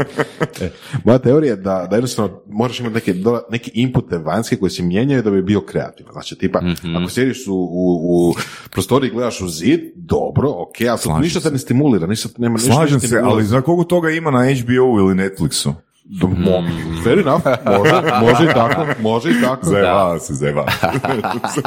Ali ako si više, možda više Pa ne, taktilan, više... ne, ne, ono- poanta, poanta zezancije, provokacije je bila u tome um, ovoga, da li si ti u biti um, da li si ono matematičar koji ono u svemu mora ono kvantificirati neki benefit, ne mora. Ne, Re- ne, ne. si, na. Ne, ne, ono ne. koji je, mora nešto biti opipljivo. Na. Ne, ne, ne. Mislim, ja imam tu dualnost, to drugo, znači ja volim tu, recimo, ono, yoga, meditacija mi je super, znači ono, ta duhovnost i to, to mene jako zanima. I to mi je ono neka druga, uh, recimo, krajnost, mogu tako reći, i tu ne podnosim brojeve. Znači, znam da je jedan put neko reka, a i pozvali su me na izložbu neku kao, joj, vidit ćeš što će se svidjeti, to su sad neki geometrijski oblici, ja kažem, ajme, neklek, ja kad vidim geometrijski oblik, meni mozak radi i računa, ja hoću uživati sad, malo ne želim računati. Tako i ova, isto je bio neki kao mm, neka nešto duhovno sa nekim brojevima isto. Mene to, meni to, ja to ne mogu opustiti. Ja to ne mogu, ono, ne mogu se opustiti, odmah mozak radi. Gotovo. Tipa, tipa onak, ono, totalno loša usluga za tebe bi bila onak hipnoza, ono, pogotovo onaj standardni obrazac, broj, broj od 300 prema 1. U šta bi se meni to u glavi izračunalo usput. Ništa. Da meni treba ono, svijet, olovka. Znači umjesto brojeva daj neke riječi, more, trala.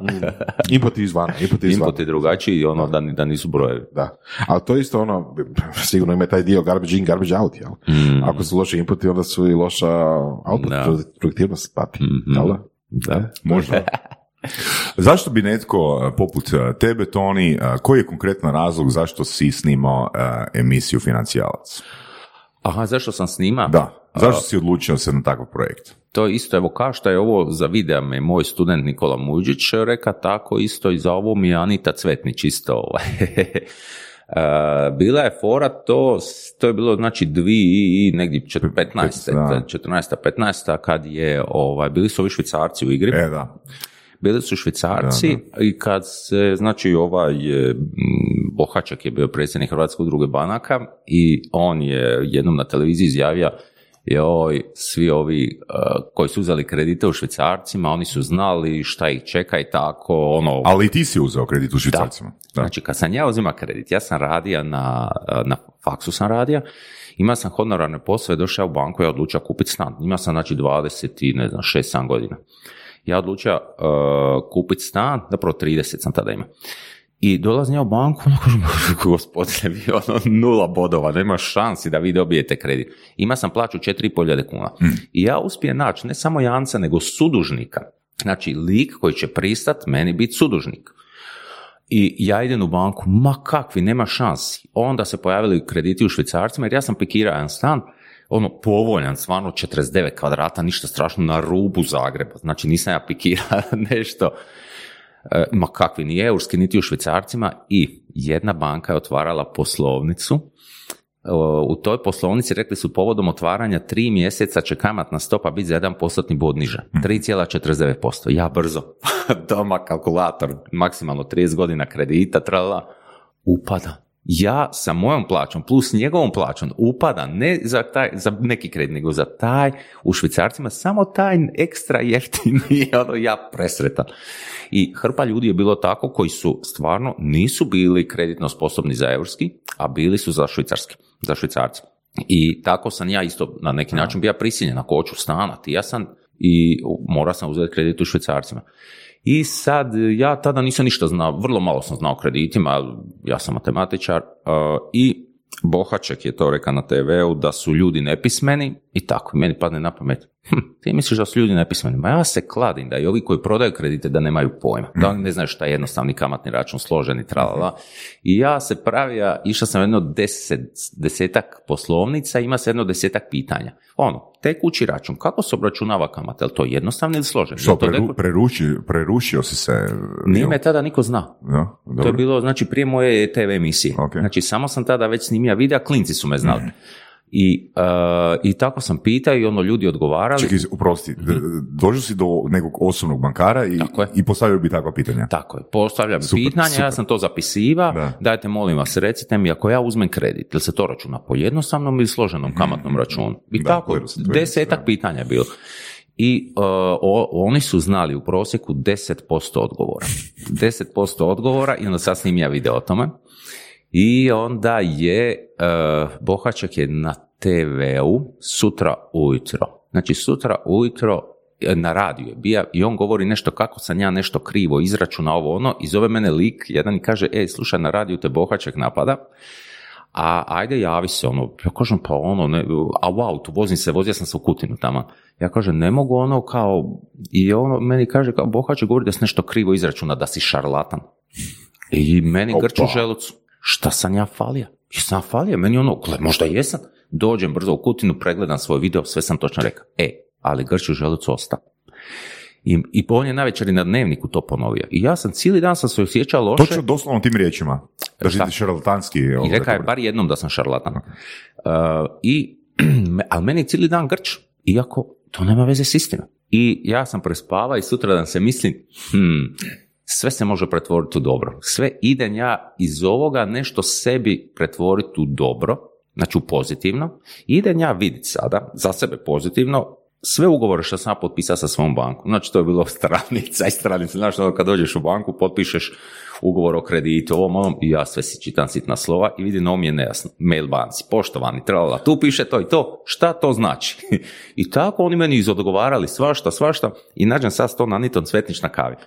I nešto ona mene pitala da joj pomognem u vezi jednog kviza, nešto izračunati, i ok, šta radiš, i ja joj ispričam tako kako sam cijelu tu sad pričati, ona kaže, pa vidi, sad ti toliko toga znaš, a da mi napravimo jednu emisiju, financijalac, njena ideja je bila odmah za, za naziv, ona je vrlo kreativna, kaže, HTV upravo ima natječaj, amo mi to osmisliti, amo prijaviti, ja kažem, može. I pazi, u tom trenutku ja sam možda imao materijala za 5 do 10 emisija, a mi smo trebali predati 25. Šta ćemo? Anita je vrlo kreativna, mora reći. I onda smo mi, aha, mogli bi ovo, mogli bi ono. I na kraju smo mi u četiri sezone snimili 100 emisija. I ja sam kroz to masu naučio, tu sam išao kroz ono, ovaj eh, Richard Branson, koji kaže, ako nešto ne znaš, reci da, a onda poslije nauči pa napravi, znači kad dobiješ neku ponudu. Da, da. E, i tako sam tu sto emisija smo napravili, ono stvarno, to je bilo vrlo zanimljivo. Znači, pičali ste emisiju. Tako je, bija je. HTV ima neki natječaj, mi smo prošli, evo, potpisali ugovor za jednu sezonu, uh, pa im se svidjelo, pa druga, treća, četvrta, tako, ono, stvarno, Bilo je jako aktualno zbog švicaraca. je, bilo je zbog švicaraca, da, da, a mi smo se, ono, svih tema, ono, otvaranje obrta, JDO, da. svašta, svašta. A ovoga, jel dobra lova tu? U tome, Pa, uh, pa je, je, dobra je lova, ali o čemu se radi? Ako ću gledat po satu, nije bila dobra. Zašto? To, to, to. to. Uh, ali meni, nije, meni je uvijek bitno ono šta sam ja tu naučio. Ja sam tu masu naučio. To da, da sam plaćao seminare da to naučim, to bi bilo wow. Znači imao si tim. Tako, tako? je. E, Anita to- i ja smo bili glavni, šta se, jer to je zapravo vanjska produkcija koja je snimala i znači mi smo to prodali HTV-u. Anita i ja smo bili glavni za scenarij i imali smo Snježanu Samac HTV-a koja je bila urednica.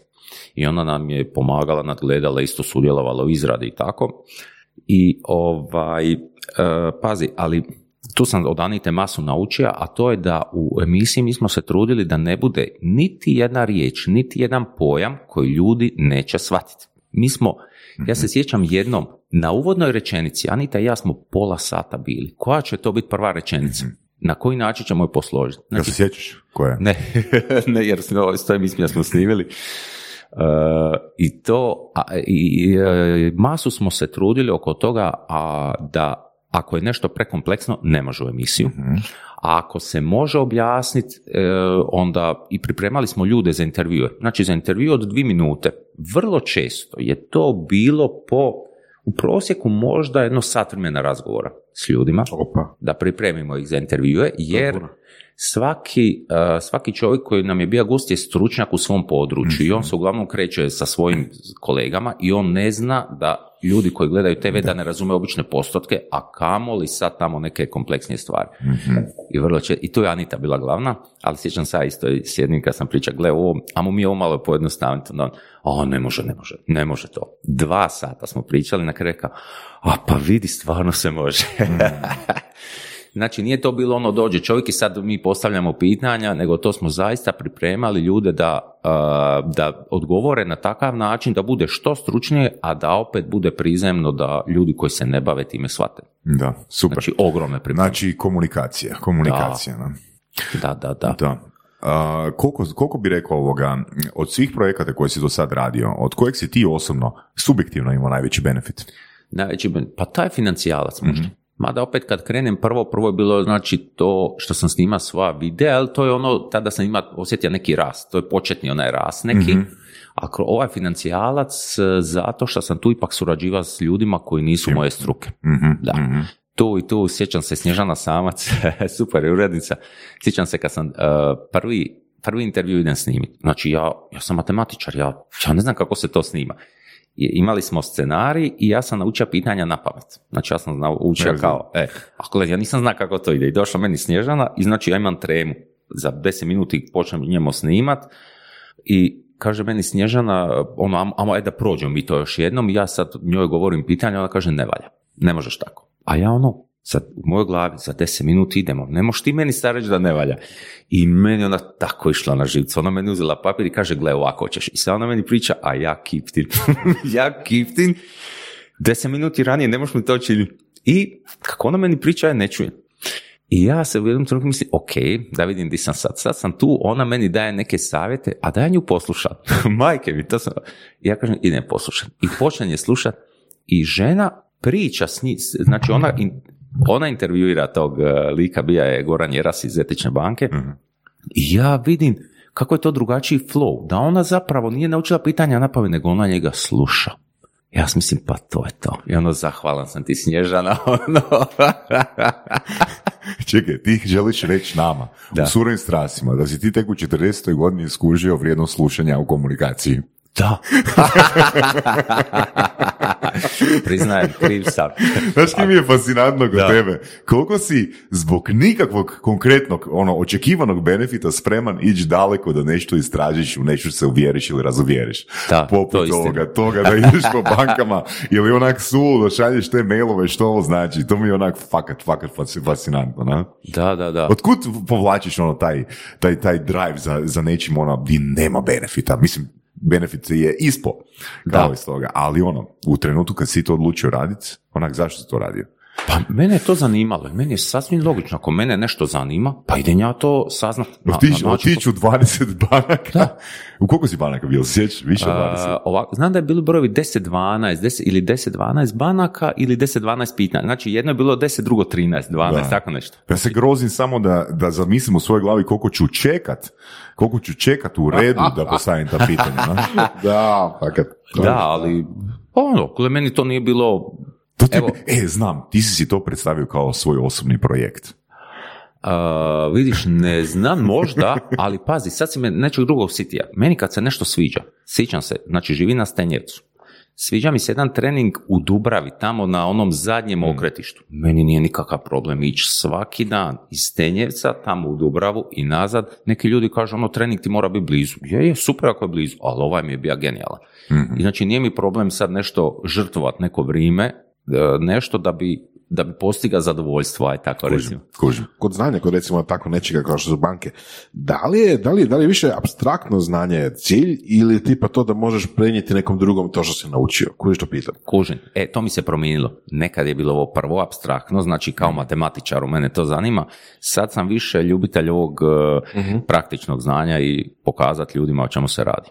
Ok, mislim to, to onda i još pozitivni feedback radi još, što više znaš, što više znaš, što ne znaš, što više znaš što trebaš pitati. Da, da, da. Da, da. Um, recimo, jedna stvar koja je uh, zanimljiva, ono kad si spomenuo, kad si išao tražiti, tražiti kredite ili tako nešto, uh, čudi me da, da kao zaposlenik u državnoj ustanovi na fakultetu nisi mogao dobiti kredit koji si traži. Iako ono, plaće jesu stvarno male, ja sam radio dugo vremena na fakultetu, imali smo istu plaću, ali recimo meni i kolegama koji su radili na fakultetu su izuzetno lagano davali kredite.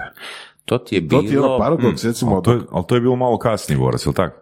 Znači ti si 2002. malo. Ne, a ne, 2003. dvi i... Uh, dvi i... Rekao si pred 18 godina, znači 2002. Čekaj, čekaj, čekaj, 2003. možda ono. sam pobrkao nešto, da. Uh, možda 17. Dvi i 13, 14. 2003. četvrta. Da, to je svega par godina. 17 razlike. godina. Da, da, da. 17 godina ima. A ti 17. si negdje 2010. jel tako, 2011. Ne, ne, ne, ja sam 15. Da, 15. 14, E. 14 15, tako Sad ću ti reći točno, ja se sjećam toga, zato što sam to, plaća mi je bila 4.500 kuna, uh, treba, stan mi je, uh, bija je 1400 eura po kvadratu, jedno 50 kvadrata, plus parkirno mjesto i tako, i znam da mi je rata trebala biti, e, mora sam uzeti životno osiguranje, 50 eura, to ulazilo, ovako je bilo. E, tada je bilo pravilo trećina plaće ti može biti kredit. Znači moja plaća je trebala biti 9000 kuna. Znači ja 4,5, sudužnik 4,5, zajedno to je 9. Znači iznos kredita plus životno osiguranje je trebalo stati u 3000 kuna. To je tako bilo. I našao sam stan kad mi se znači s tom nižom kamatnom stopom u švicarcima e, ispalo je da je mjesečni anuitet oko 2700 plus 300 životno taman, ono, taman. Da, zanimljivo. Nego, išao sam nekom malo u drugom smjeru, jer um, recimo danas je Imaš paradoks da ako si obrtnik, ako si samostalna djelatnost, znači ili umjetnik ili možda uh, odvjetnik ili, ili nešto tog tipa, da si u daleko nepovoljnijoj poziciji kad tražiš kredit nego recimo neko ko radi u Uljaniku ili nekom brodogradilištu koje više manje nema budućnosti. Upravo to, banka uvijek, banci uvijek draže da, da si zaposlenik državne firme. Mada prije su privatnici možda i teže dobivali, sad ipak lakše dobivaju. Dobro, sad je korona, sve je posebna situacija, Dobro, sad, je kaos. kaos, da, Sad ali je recimo kaos. kao generalno, recimo odvjetnici koji posluju jako, jako dobro, znam specifičan slučaj osobu, Mhm. a, jako dobro posluje, ne može dobiti kredit, Mhm. a, njen muž koji je zaposlen u državnoj firmi, ovako, bez problema, ono, jel, poštuju ga, štuju ga kad dođe u banci, ono, crveni tepih mu daju. Da, dosta se to promijenilo bilo. Znači, pred koronu su već počeli uzimati u obzir i biti malo blaži prema ovim koji imaju samostalne djelatnosti i sad svaka banka ima svoju politiku. Tu neka kaže, aha, uzet ću ti u obzir kao tvoje primitke 40% od ukupnih primitaka, neki kažu, aha, gledat ću ti 80% i tako. Tako da, to se mijenja, ali pazi, sad e, sve više ljudi žele biti freelanceri. Sve više, i to i banci je najdraže nekome da kredit. to je najdraže. Kako ima sve više freelancera, banka prilagođava svoje poslovanje. Tako da će to ipak ići lakše. Ja recimo zanimljivo, kako, da li si uopće išao istraživati to, kako povezuješ to da banka želi dati kredit, jel? Istovremeno su recimo kamatne stope na štednju nikakve.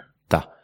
Pa banke su pune novaca. Banke su puno novaca, kredita, ljudi uzimaju manje kredita od ove krize 2008. Baš ima i postoji graf, super je, ali dobro, to su američke rezerve. Višak rezervi. Znači, banke su uvijek imale ono rezerve koje nisu, jel, nisu dale, plasirale u Nisu kredite. smjele, nisu smjele. Da, nisu smjele. To je poanta, nisu E, smjele. Nije bilo viška od 2008. Taj višak je ogroman i normalno. Kaš, kada ima puno mandarina da pada cijena, Mhm. tako i banke su pune novca, padaju kamatne stope. E, Ovih dana se baš pogotovo priča, pošto a, Fed, pošto Amerikanci štampaju novac da bi jeli, prebrodili krizu, da li će biti inflacija ili neće, da li si to istraživati? Da li znaš Pa evo vidio sam da je o, inflacija je u Americi u četvrtom mjesecu u odnosu na prošli četvrti najveća u zadnjih ne znam sad koliko godina, 3, cijela nešto, ali opet mali oprez, lani su baš u četvrtom mjesecu radi korone pale cijene, tako da eh, vidio sam nešto, gled, ne zna se hoće biti inflacija, ako bude kolika će biti, to je ono vrlo upitno, a to ono makroekonomisti, to vrhunski stručnjaci isto su tu malo podijeljeni, tako da ovaj, mhm, mhm. vidit ćemo, Da, aj baš me zanima. Da. Mene isto. Da, da, ali evo vidim padaju cijene dionica baš radi toga i baš pratim ono, na, na Revolutu sam prvi put sam u minusu. Ovo u zadnje vrijeme što sam vaga. Pada, pada dobro, malo. pada, pada. Evo ga, otvori, otvorili smo tu temu, a, znači počeo si se interesirati tada već za financijsko pismenjivanje. Am, reci nam, što je najvažnije po tebi? Rekao si da s tetkom si čak, jel možemo to spomenuti, da si s Može. tetkom bio u suradnji, Da, da, da, Da. tetka je super. da, e, da se čak e, trebali zajedno knjigu napisati. Da, trebali smo, sad je to na stand-by-u, e, ja nisam imao vremena, Aha. ja nisam imao, tetka ima dosta napisanih materijala, ja imam video materijale, pa to pretočiti u papir, ali ovaj, Jedna čarobna riječ. e, Zove se Ghostwriter. Ghostwriter, da. E, to je istina, isto sva, sve opcije su, ali e, kako sam, volio bi završiti, zatvoriti neke projekte, jer znam da se ne mogu kvalitetno posvetiti. Zna, hoću sad prvo zatvoriti neke projekte, sad ima neke EU projekte i tako, da ih zatvorim, pa onda ću ja. Hoću na, na- znat da imam e, prostor, nije mi lipo obećati nešto i ne napraviti, to mi je ono najgore. Da, a, evo ok, ajde, vratit ćemo se na, na tetku, na, na financijsku pismenost. A, koji su to projekti koje ti trenutno, mislim koliko, ne moraš reći koji su, ali koliko projekata imaš otvoreno u određenom trenutku vremenu? Ovako, ok, ja sam zaposlenik Algebre, to je jedno. Da vidim EU projekti, jedan, dva. U ovom jednom jako dosta sam aktivan, u ovom drugom, ajde sam već sve napravio. E, S milionom do milijuna. Uf, sad moram nešto javno priznat, doktorat odustajem. Joj. Pa Boras bi ti rekao svaka čast, jel? Ne trebate. A ne, ipak treba, ipak sam ja na faksu, pa odustajem jer ne mogu, ne mogu. Aj, budi iskren, reci ne zanima me, ne vidim benefit. Ne, ali ja vidim benefit. Ja kao zaposlenik Ok. e, obrazovne ustanove, ja trebam. Ja svaku pet godina imam reizbor na svoje, e, za svoje zvanje i meni treba doktorat. Ok. E. Gle, nije da ti treba, jer da ti treba, završio bi. Nije da ti treba. Bilo bi dobro, ali nije da ti treba. A pogodio si nešto malo prije što si rekao da me ne zanima. Malo sam temu falija. Ipak bi volio malo više o, financije. Išao sam malo previše u statistiku. Bavio sam se statistikom neko vrijeme, i, e, ali sam, e, malo sam se zasitio, malo sam se, odnosno nema vremena dovoljno se dobro posveti, pa je puštam. Puštanje i ono, reka sam, neke Čovjek radi. koji se budi u 4.15 kaže da nema vremena. Pa daj reci, ne zanima me i gotovo. Kraj. Imaš ti vremena i za nove projekte i sve. Samo je problem kod tebe to što ne možeš doktorat predati unutar 5 dana. A? Da, ne, ok, e, prošlo je devet godina, ništa nisam radio, katastrofa, ono, srame, uvijek ono kao, e, to je bio problem, ima sam deset godina i mislim se ono, ma ok, pa do godine ću, pa do godine ću, evo, prošlo devet, gotovo. Čekaj, čekaj. Znači nije da odustaješ, nego ti vreme isteklo. Vrijeme mi Ajde, kad smo već došli do tog pitanja, do, do teme zapravo, zašto si još uvijek na faksu? kao, zašto predajem? Da. O, volim, volim. Znači, to je Zašto to, si, to je to, zašto si zaposlenik faksa? To je Voras htio pitati, tako se ne varam. Da. Aha, misliš da budem kao vanjski? Pa mislim da odgovara i meni i faksu. Ok, evo, stvarno, iskreno, znači tu imam plaćene, ovaj, ono, oni mi plaćaju doprinose, poreze, tako da je to Ma super. dobro, ali znaš i sam da to možeš napraviti kao poduzetnik. Mogu, mogu ne, ali to je jedan, um, kako bi rekao, njima je bitno imati osobu, njima je bitno više imati zaposlenike nego vanjske suradnike, to je isto bitno za faks. Ok, pošteno. Uh, zato što me, su mi, ono, super su mi poslodavci, ono, stvarno daju mi slobodu, znači ja se ne osjećam da sam zaposlenik u smislu da ja moram tamo radit, biti 8 sati, znači ne postoji, Da, imam da. apsolutnu slobodu. Čuli smo priče o državnim firmama. A ne, ne, ne, nisam ništa državna, ja sam sad algebra. Algebra, algebra. Aha, samo si tamo. da, da, da. Samo si tamo, ok. Dobro, ali koliko, recimo, kolika ti je satnica ono koju ti provodiš na faksu u mjesec dana? Aha, znači... Jel što prelazi se tiče- sati? Ono da, da fizički moraš biti na faksu. Ne, ne moram. Znači ja ne moram biti na faksu kad je nastava, ja moram biti kad je nastava. Mhm. Ali budući da ja radim na hrpi drugih projekata koji ja nešto istražujem, ja to sve na neki način mogu prenijeti studentima i zapravo nastava mi je zanimljivija upravo radi toga što sam radio finan- emisiju financijalac. Mhm. Ja znam toliko tih caka koje ja, da sam ja samo profesor, ne bi znao. E sad, to vrijeme što sam ja utrošio u pripremu scenarija, ja to pišem financijalcu, ali to isto kao na neki način mi pomoglo da. Tako nastava bude bolja. E, i svi ti projekti koje radim mi uvijek na kraju izvuče nešto za nastavu za to. Tako da samo odvojiti vrijeme što sam na nastavi je teško, odnosno šta proveden za, za pripremu i to, to mi je teško odvojiti. E, i tu dolazimo zapravo do nečega što je, e, ja mislim i meni i Vorasu i nadamo se slušateljima bitno, znači s obzirom na broj projekata, kako se optimizirati. Naprimjer, ja ću dati svoj primjer. A, ja e, danima dajem imena. Kužiš, na recimo, utorak je surove strasti dan, srijeda je alter advoko dan, subota je nedjelja su NLP dani. Ne? A, I onda sam unutar jednog dana full asociran samo sa tom jednom a, aktivnošću. Kužiš? Kužim. I ne razmišljam o nič, niš drugo u mom životu ne postoji dok ja taj dan, znači kod tebe, kakva je tu situacija? Znači ti, pretpostavljam da se sviđaš, rekao si multitasking, znači od 4.15 do 8 napraviš nešto i onda, jel nam možeš ispričati neki svoj, ajmo reći, uh, idealno kaotičan dan, Idealna koji kvaliteta- uspiješ napraviti po svojim kriterijima kvalitetno, Znači, deliverat. ok, s niti jednim danom nisam zadovoljan. Evo, to ću prvo reći. Znači, ali ovo me sad spasilo od kad se dižem ujutro, znači nije uvijek u četiri kvara, znači nekad i u šest, do nekih 8-9, kad ja napravim to, ono što sam ja a, sebi zamislio. Znači, samo taj prvi dio dana mi je ovo što si ti reka posvećen jednoj aktivnosti. Znači, tada samo jedna, i čim sam ja to napravio jedno, to mi je fascinantno, to mi je super. E onda kreće, nekad ima nastavu, nema svaki dan nastavu, volim ići na trening, to je jedno četiri puta tjedno ode na trening, pa malo sauna, ono, malo se relaksiran, e, imam, e, napravim malo joge doma, jedno po ure, malo vježbe disanja i to. I onda hrpa telefonskih poziva, znači dosta telefonskih Što znači poziva. hrpa? Više od 10, 20? Uh, pa deset minimalno, Mhm. deset minimalno poslovnih poziva u smislu, zove me moja Stipanka, odvjetnica, zove me ovaj onaj, sa studentima, ovima s kojima radi na projektima se čujem. Mm, puno mi se toga, koliko bi ja rekao, puno mi se gubi u tim, uh, u tim uh, Pozivima. pozivima, ali zapravo bez poziva ne može, jer tu se ono malo usklađujemo. Naučio sam outsourcat, to sam naučio, to je meni bilo nepoznanica. Outsourcing što? Outsource sam, uh, na primjer, uh, ovo sad s milijunom do milijuna. Znači, tu sam angažirao svoje studente, ono, znači oni meni, pla, ja ih plaćam i oni meni montiraju videa, to sam recimo nekad sam radio. Montiraju, pišu titlove, tralala i tako dalje.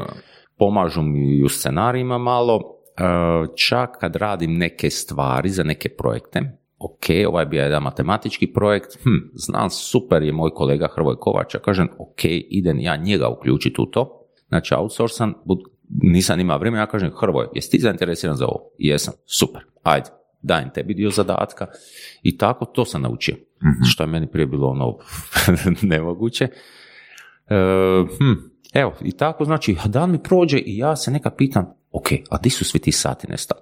Pa gle, s obzirom da imaš, da voliš saunu, jogu i imaš, teret, imaš teretanu iza dupca, onak, lako je za izračunat, ne? nije više, nije više, sad sam, ovaj, sad sam puno bliže doma, puno bliže doma od teretana, tako da nije više to na putu, ali da. Znaš što mi je dobra ideja? da. Sad, ko zna da to u praksi tako ide, ali neki intervju je bio sa Elonom Muskom, jeli? I on je sigurno isto kaotičan i sve. A uglavnom, bez obzira na to, on je rekao da je jako fan blokiranja. Znači, a, podijeliti dan u blokove, inače ne dat ime cijelom danu to to, nego blokovim unutar dana, recimo, ne znam, četiri bloka unutar dana, ista stvar kao što si rekao ti, Sašo, samo jel, na, na manje dijelove. I kao to je njemu najbolje, to je njemu super, jedino tako se uspije organizirati. Ne znam, to u praksi naravno jel, radi, ali barem službeno to priča. Gle, mislim- ali čini mi se dobro, jel, nešto slično sam, ono, čisto intuitivno, bez da sam išao za tim došao i sam i jako pomaže. Ono, Čekaj, reći, ok, blokovi ili dosta blokova. imena dana? Blokovi. Mislim, ime- imena blokovima. Znači, tipa, ok, od, eh, ne znam, 8 do 10 radim to i bez obzira što nisam završio, Da, stop. To je super i to je stvar discipline. Znači, ja neću naravno reći, e, neću raditi za alter advoko jer je dan a, surove strasti, ali ću dominantna, ono, znači, mo- moj, moja glavna vrijednost tog dana će biti a, surove strasti, jel kužiš? Znači, možda ću ja pol sata ili sat vremena odraditi to, ali samo mi nije, ono, najbitnije svega da su mi surove strasti čekirane taj dan, kužiš?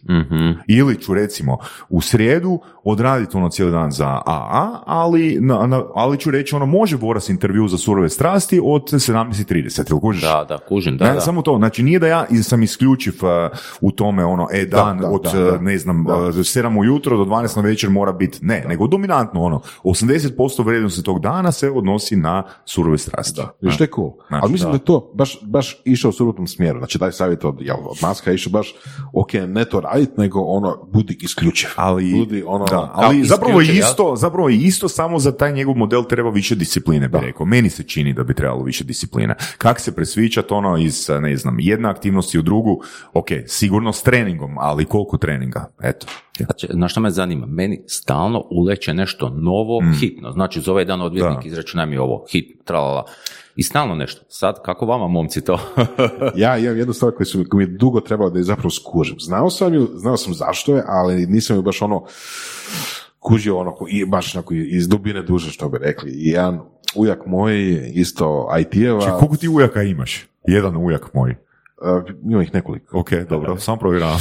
je rekao, ono, ponavljao je često tu rečenicu, a, i on je bio na meni uzor zašto sam među ostalim išao u IT i sve skupa.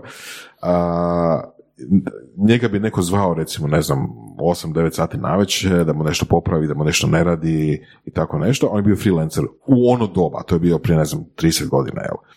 I on bi rekao, odbijao bi sve i rekao bi rečenicu, nisam ja kirurg. da. Nisam kirurg da treba hitno spasiti nekom život, jel Tako to? je, da. Znači, ono, ja ne spašavam živote, to je to. Znači, niko neće umrijeti do ujutro. Ali znaš kaj sam ja primijetio isto, ovo je super primjer, ali ono, ista stvar. Znači, primijetio sam kad se ne javim odmah na telefon, i to sam počeo prakticirati negdje 2015. godine, i onda ovoga, pošaljem SMS nakon pol sata, kao, jel možemo sad pričat, i često mi se znalo dogoditi da mi osoba kaže, ne, ne, nema problema, već sam riješio. Da, kužim. Kužiš, jer da li je nešto hitno, ili si je osoba u glavi zabrijala u tom momentu da je to njoj hitno? Da, istina. Znači, a moj stav oko problema, moj stav oko problema generalni je, na- znači da problemi sami od sebe nestaju. Na? Znači, velika većina problema će se, da, i to često na, na, na predavanjima dajem primjer, od dvije grupe, znači koji su znači i kontrolna i eksperim- eksperimentalna grupa, gdje su prvi, to jest drugi su bili a, psihoterapeutski tretirani kroz period od pet godina, a drugi kontrolno ništa. Na? I nakon deset godina radili su follow up, zapravo onaj problem koji su svi imali, nitko ga više nije imao. Da. da, po, a u Znači- psihologiji to mi je jasno, jer znam po sebi, nešto me muči danas, za tri godine, Tako ja sam se s tim mučio. Tako. Koja je to ali, ista- ali, ali, ali pazi, ista je stvar po meni, mislim nije identična, ali sličan je mindset ono. Znači što je to problem? Problem je zapravo trenutno stanje. Možda za pol sata, ne mora nužno proći tri godine. Možda oso, ako je nekome toliko bitno rješenje tog problema, pa ili će sama naći rješenje ako se ja ne javim odmah, ili će pitat nekog drugog. Ne? Da. Jer ja sam 2010. godine dosta pretjerao sa svojim aktivnostima, tipa ja bi na Božić odgovarao unutar, meni je visoka vrijednost bila unutar 5 ili 10 minuta ti odgovoriti na mail. I on sam skužio ono, čitajući neke knjige o produktivnosti, čekaj, ali čemu to služi? Znači čemu konkretno to služi? Znači da li će mene netko od mojih klijenata platiti više jer sam ja stalno dostupan jer ću u 11.30 na večer odgovoriti na mail s nekim rješenjem? A možda i hoće? Neće. Neće. Neće, ispalo je da neće. Na? To je svima bilo super, ali to je ono, subjektivno, znaš. Kužiš? Da, e, dobro. I, I ono, u biti, shvatio sam to ono, znači, baš taj princip, ono, nisam ja, nisam ja kirurg, nigdje ne gori. I onda dolazimo do knjige, meni osobno najvažnije knjige na temu neke osobne i poslovne produktivnosti Work the System, koja ti, uh, budem ti poslao link, koja ti govori zapravo o tome da uh, trebamo se uh, reframat od uh, firefightera u fire preventers. Kužim. Znači, a, i sad ću ti dati princip po kojem Voras i ja radimo i, i princip po kojem radim e, ja osobno i u drugim projektima. Ja volim imati lager od barem 12 tjedana. Mm. Što znači da tvoja epizoda izlazi za 12 tjedana. Zato jer smo mi fire preventers. Jer mi, recimo, prošle godine prije lockdowna nismo znali da će biti lockdown. Ali mi smo imali dovoljno epizoda da jednostavno surove strasti, ono, normalno, dalje. idu dalje. Shvaćaš? Zato jer smo fire preventers. Ne? Ako se stvore pr- procesi, ako se stvore modeli i vrijednosti ono da smo fire preventers, e onda nema ovoga operacije mozga ili srca. Ne? Da. Odnosno, ne kažem da su potpuno isključene, ali su drastično smanjene. Ne? Je, je, kužim, kužim. To je recimo zanimljivo a, i sad možemo, ako idemo u tu temu, ali volio bi da idemo malo u tu temu, a, nekako inženjerski stav koje razviješ ili sam po sebi ili kroz škole, najčešće zajedno jedno s drugima, je to da radiš stvari defensivno. Da radiš, da pripremaš za failure, pripremaš da neki sustav će se pokvariti i šta onda? Moraš da. predvidjeti da ako se taj sustav, da ne ako, kad se taj sustav pokvari, da ima plan B, da ima drugi sustav koji će ga zamijeniti, da će se nešto dogoditi ili u najgorem slučaju da neće se dogoditi vatra. da Dakle, neće ono nešto što pokušavamo reći, Voras i ja, da e, je naš ishod, e, znači mindset je takav da mi radimo na problemima koji se još nisu pojavili. Mi pokušamo, pokušavamo predvidjeti probleme do kojih još nije došlo. Možda se ti problemi nikad neće pojaviti, ali ako se pojave, mi imamo ono pripremljeno rješenje tog problema. da. I jedna jako dobra stvar za startup mentalitet, za foundere, je uh, biti svjestan toga, znači da će stvari će poći krivu, točka, Da. i moraš, ako ništa drugo, ako nemaš već ono spreman plan, moraš biti spreman jako brzo formirati taj plan. Da, da, plan je bitno ima za, za sve. Odnosno, moraš, možeš planirati da ćeš jako brzo mijenjati nešto. Kad se Da, nešto da, a ovo mi je smišno, to je pa to je is- iskustvo svakoga koje nešto okrenje radi. Gle, napraviš plan, plan je bitan, to kraj ispade sto, to Da. se- sto, da. uvijek ispred sto, Da. Da. Je, je, definitivno ovoga, super knjiga moja, topla preporuka. A, čak, sam, čak, sam, čak sam ti e, radio prošle godine intervju s direktorom te firme na, na surovim strastima imao. Um, koja je tvoja životna svrha, Toni? Moja životna svrha, koje je teško pitanje, nemam pojma. Znači, ja se nalazim u tome da ono prenosim znanje. To je meni ono zadovoljstvo raditi, čini mi se da tu pomažem ljudima. Evo, to mi je možda moja svrha. A usput i zabaviti se.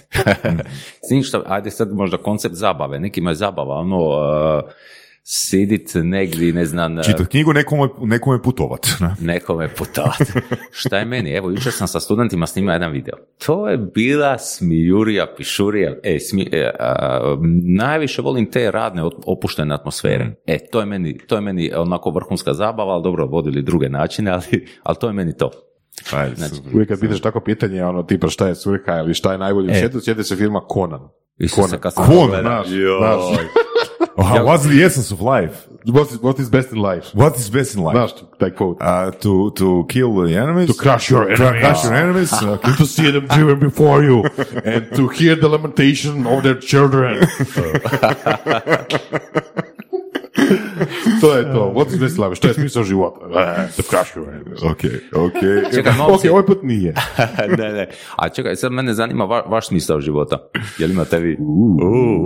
E, da, reci Voras, da, da Equinox postane... Pa dobro, to je, to je nekakav ono, znaš imaš, imaš kratkoročni i dugoročni ciljevi. Mislim, mm kratkoročni cilj u ovom slučaju, jel, za to je može biti godinama, godinama kojiš, ali mislim da više pitaš dugoročni nekakav cilj, jel da? Da. To je sad malo teže. A vi ste mene pitali, ja sam morao odgovoriti. Momci. Pa, ja sam slično, slično, ono, volim nova iskustva, a, mislim da ako bi mogao nekako, ne nekako, mislim, ok, to je sad pitanje, ono, kriterija i svega, mislim, ja znam na, na intelektualnom levelu da sam ja recimo ne- nekim ljudima pomogao, da sam nekim ljudima učinio dobro, da sam a, kroz volontiranje, kroz a, rad, kroz čak i komercijalne djelatnosti ono, učinio dobro nekim ljudima, nekim svijetu. I to mi je nekako fajn, i kužim to na intelektualnoj razini, ali nekako uvijek ostane dio, ok, treba još, znaš, ono, treba, treba još nešto napraviti. I ako bi mogao napraviti nekakav, meni je tu uvijek u glavi, ostaje ideja proizvoda, jel, što god to značilo, jel, to je vrlo sad kompleksna kategorija, koja bi mogao poboljšati svijet, evo to je meni nekako kao možda zbog inženjerstva, možda zbog nečega vrhunac što bi ja mogao napraviti u životu. Nešto, neki proizvod koji mijenja svijet. Da, to je jako onako Ne, ti si napravio proizvod, samo još nije promijenio svijet. Može, može, Eto. može, može.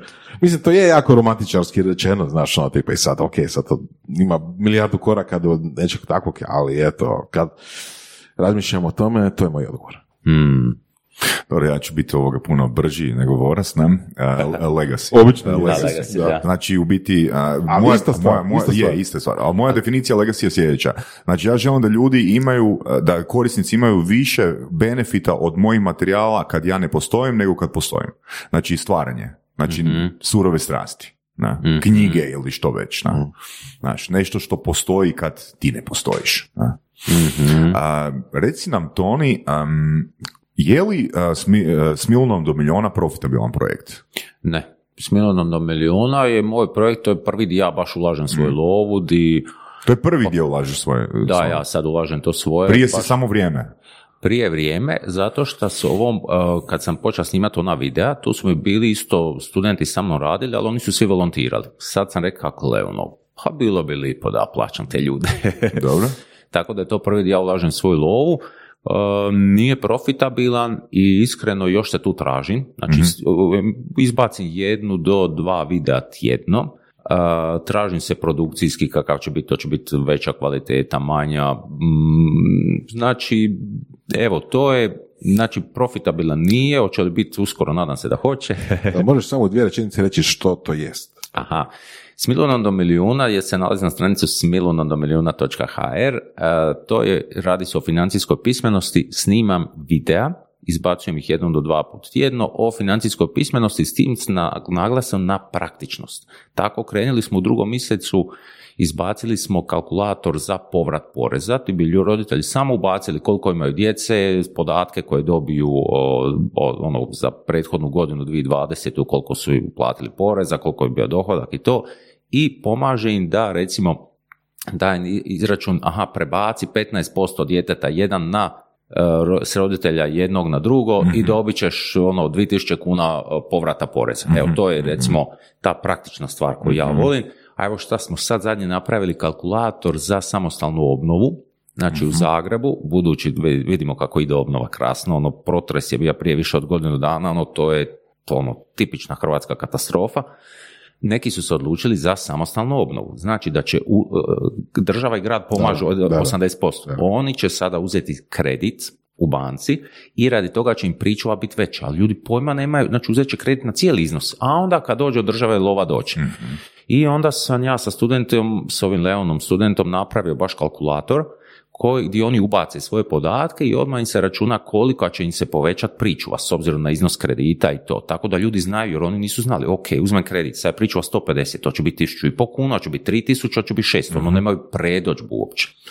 Evo, i to, volim te praktične stvari. Znači, to se sve nalazi na stranici, znači i Ok, video. ali to je ono, mislim, nužnost je ljudima, da to rekao bi nužnost, mm, izuzetno visoka vrijednost da znaju.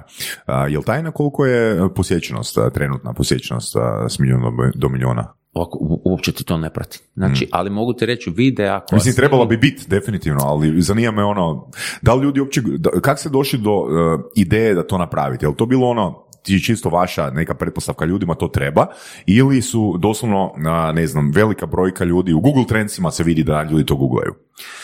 Radilo se o tome da kad smo bili gotovi s financijalcem, kako Mhm. su Anita i ja, kako smo bili postali vrlo kreativni, mi smo ostalo nam još ono stotine tema koje bi mi Mhm. obradili, nije stalo u emisiju. I onda kažem, ma čekaj, ide- idemo napraviti, proširiti projekt, e, napravo nastaviti ga na drugi način, da bude na YouTube-u, da, ja da ima i veću slobodu, Mhm. jer ipak za HTV ne možeš svašta reći. I evo, onda smo, to je bila uh, kao osnovna misa vodilje. Idemo jednostavno nastaviti financijsku pismenost ljudi, podizati razinu pismenosti i to. Ok. A, sad kad si opet spomenuo HTV, um, mislim da smo to pričali s Ivom Šulentić, a, što je sa, a, s obzirom da se radi o vanjskoj produkcijskoj kući za HTV, a, što je sa repriziranjem a, financijalca? Jel imate tu određeni fee, da ili ne? Ne, nema nikakav, ne. Mhm. Mhm. Čekaj, O, kao Znači mogu- od epizoda nema. a, znači oni repriziraju koliko god hoće puta, kad nemaju Da, da. sadržaja Da, da. repriziraju, nema nikakav fee, Čak a, mislim da smo morali potpisati da je i brand njihov, Mhm. koliko sad sjećam, znači financijalac nije moj Anitin, nego je Mhm. njihov, a to je tako. Oni su jači. Prihvatiš ili ne Da, prihvatiš? Tako je. Tako je. Tako. Ali, gle, ja se ne bojim toga. Znači, mislim da, ok, danim brand, osmislit ćemo neki novi brand poslije i to je to. Mhm.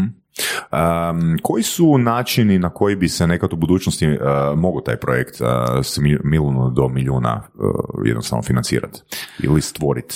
Pa naći partnere kojima Ok. bi bilo zanimljivo na neki način se promovirati kroz projekt, Mhm. ali uh, i meni je jako bitno zadržati autentičnost, znači recimo, amo na primjer, kad bi banka bila meni partner, neki sponsor, meni je to sasvim ok, ali da ja ipak mogu reći, ako banka slučajno ponudi neki proizvod, ako nešto napravi šta ljudima baš nije na korist, da ja to o tome snimim prilog.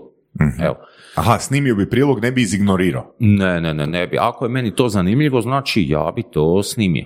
Evo, meni treba takva sloboda. Ja mislim da u principu, s obzirom da sam tako cijeli život radio, da ljudi meni jednostavno vjeruju. Da. Uopće ne želim izgubiti to povjerenje. Znači, ja ću radije financirati sam i imati slobodu, jer kako radim dosta projekata, ja to sad mogu, nego da ću se ja ono prodat nekome Da, i jasno. izgubiti svoju slobodu. E, viš, isto Da, tako radim da. E, Da, to je to. Da, da, da, definitivno. Um, postoji li, što misliš, postoji li način da um, napraviš, ajmo reći, neki ko Udemy uh, course o financijskoj pismenosti pa da bude na um, zatvorenoj platformi, da se jednostavno ta platforma zatvori?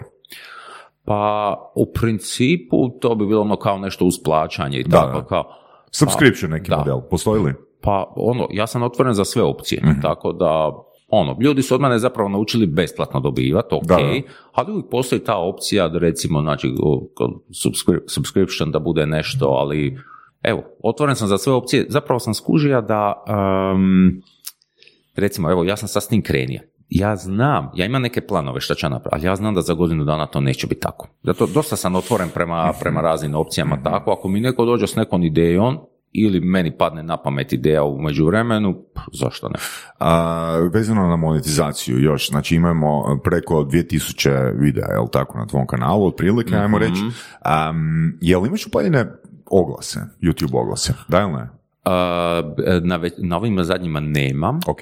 nemam, na ovima prije sam imao, ali gle, ja još niti kune nisam od toga E, dobija. to, to sam htio čuti, ono, e, znači, to su izuzetno visoke brojke koje bi e, neki content cre- creator trebao imati, pogotovo u Hrvatskoj, ono, ako, ako pričamo na hrvatskom, da bi ono, dobio nekoliko lipa. Mislim, evo, ti, bi- ti iz prve ruke možeš reći koliko uopće bi netko trebao brijat na, na takav model monetizacije u Hrvatskoj kogo god je popularan kanal. Ne? Ma kako, to, to je neisplativo. Ja bi moga, znam da kad, sam, e, kad smo potpisali ugovor s jednom njemačkom kompanijom, ali još od njih ništa nismo dobili, nešto je tu u zastoj u komunikaciji, tipa na broj od 25 tisuća pregledanih videa dnevno, to bi možda bilo 50 dolara. I mislim da oni imaju granica ako ispod, sad nisam ni pratio jer sam to jednostavno pustio. Ako je u mjesecu tipa ispod 50 dolara, neš neš dobiti ništa, ako iznad dobiješ, a ono, ni- ni ti svaki mjesec ne bi prešli tih uh, tu Znači da. to je, znači ako ćeš raditi, stvarat, da bi dobija samo tih 50 dolara, ako ti je cilj kao neke financije, financijska dobrobit, nema šansi, to je ništa. Mhm. To je ništa, da. Da, a, koliko, ako nije tajna, ne moraš reći Mhm. koji su, ali koliko imaš izvora prihoda? Puno. Puno. Uf. Uf. Mislim, od ovih šta radim, trenutno bar pet. A Pet plus izvora prihoda od unutar radim. mjeseca. E, unutar mjeseca, ali plus, recimo, ako ćemo sad, uh, jel, ja ulažem i u fondove malo, jel, pa dobro, Znači to sad imaš toliko love da možeš biti sudužnik nekome za kredit. nije to, e pazi, nije to tolika lova, gle, ja nekad Ne, šalim se, da šalim napravim neki radim za nekoga, ono tipa 2000 kuna Da, dobijem nešto, ne moraju to biti neki veliki poslovi i tako. Um, da, ali imam i shvatio sam da o, pri- prihodi ono moraju dolaziti od rada, moramo raditi besplatno, ali prihodi moraju dolaziti od kapitala, znači ulaganje u dionice, Mhm. u fondove, to je obavezno i srića mladi ljudi to razume. Mhm. Srića razume. Sad kad si rekao mladi ljudi, a, siguran sam da je dosta publike odraslo s tobom. A, Znači 2010. do danas, od prvog videa, mm, da li a, si primijetio ili imaš na neki feedback a, da, da se publika da, da je publika koja je krenula s tobom te nastavila pratiti u novim projektima. Je, evo sad to vidim, 8 milijuna do milijuna, e, vidim ko mi je, znači, kad sam ja počeo snimat ta videa 2011. 2013. znači tada su ono pretplatnici imali 13 do 17 godina. I Sad ja vidim, ko mi gleda ova zadnja videa, znači to je upravo ta generacija 10 godina poslije, znači oko 25 godina su mi, su mi je sad publika. Da. Da, i ovako neka kad drži neke radionice, onda oni dolaze, jel, Da, znaš kaj je super tu, recimo, kao influencer za matematiku, pričali smo s nekoliko influencera, što tvoja publika, ona nema potrebe odlaziti. Da. Recimo, influenceri s kojima smo mi pričali, njih plat- prate klinci. Mhm. Znaš, i klinci odrastu i mislim i influencer kad ono nabere još dvije, tri godine, više nije interesantan toj publici. Na? Mhm. A kod tebe, da, znači taj tvoj influence, ono doslovno osoba koja kad te prvi put vidjela prije deset godina i danas, tvoji materijali i dalje imaju vrijednost. Na? Da, da, da, da, je. Gle, ja ti o tome nisam ništa razmišljao, niti ja to planira. Sjećam se kad sam pričao s Marinkom Nakrap iz Podravke, super žena, uh, njoj, nju je zanimalo kako se meni te stvari dogodilo, pa mene isto zanimalo neš, neke stvari o njoj. I onda mi kaže, pa, pa tebi se ovo ništa, sve dogodilo, ti nisi ništa isplanirao. Ja kažem, pa nisam planirao, sam samo snima video. da, da, znači, evo ja što ja smatram da imam jedan ogroman tu potencijal neiskorišten, totalno neiskorišten. E, Gdje? da- U smislu i veće produkcije, veće produktivnosti, u smislu ono, stvaranja više sadržaja i u smislu monetizacije, u smislu širenja biznisa, zapošljavanja novih ljudi i tako. Znači, to je Ono sve što- ono neiskorišteno. smo pričali na početku Khan Academy, jel? Da, Khan. Academy, šta su na... Da, da, da. Mhm. Da. Mhm. Da. Ali opet, hrvatsko tržište, Je, hrvatsko tržište je malo, to je dosta drugačije. Mislim, ja sam zadovoljan, meni je super ovako kako je. Uh, volio bi se okružiti onako profesionalcima. Volio bi, volim kad, kad ja vidim da neko zna svoj posao. Mhm. Mm, I uh, volim kad neko zna svoje uh, prednosti i nedostatke. Ja znam da sam ja u prodaji katastrofa. Ja znam da ja kao matematičar nisam baš vrhunski komunikator i da mi tu treba pomoć, ali znam šta znam. Jel? Dosta ljudi s kojima sam radio uh, misle dobri su u jednom i stvarno misle da su super u svemu. A ne možeš, brate mili, biti super u svemu. Ono, vrlo često ljudi koji su kreativni nisu organizatori dobri. Ti za organizaciju ti moraš imati nešto drugo e, ne- e, nego kreativno. Znači uvijek u timu treba biti i neko ko je kreativan i neko ko organizira. To je teško da bude jedna osoba. Vrlo, vrlo, vrlo teško. Tako ono, baš bi se volio okružiti, evo, gle, nek mi se javi neko ko, ko misli da bi mogao upasti u moj projekt, ono, malo da, da ga pojačamo. A, nekog kog profila? A, evo, prodaju sam s Organizatora. tobom, s tobom sredio malo prije, nismo sredili, a dogovaramo. Znači, organizator neki, uh, CCC, a recimo organizator mi, mi, mi je za početak. Znači, Što znači organizator? Organizator eventa ili organizator tvog dana? A, mog odnosno drugim rečima tajnica. Ali šalim se, Pa, mislim, to je... e, organizator cijelog e, biznis modela, neko ko će ga osmisliti, napravi do kraja, je E, to, to sad je- projekt to je menadžer drugo, ili... da, to je drugo. E, sad To je nešto kao menadžer. da, kao neki projekt menadžer ili tako nešto, ali neko ko, ovaj, Mm. da, ko bi iskužio i prihvatio da ja ću ipak radije odradi nešto besplatno, nego ću prihvatiti nešto šta je Da. financijski isplativo, ali ide Kužim. kontra mene. Dobro, mislim, mlad si čovjek, može si to još priuštiti.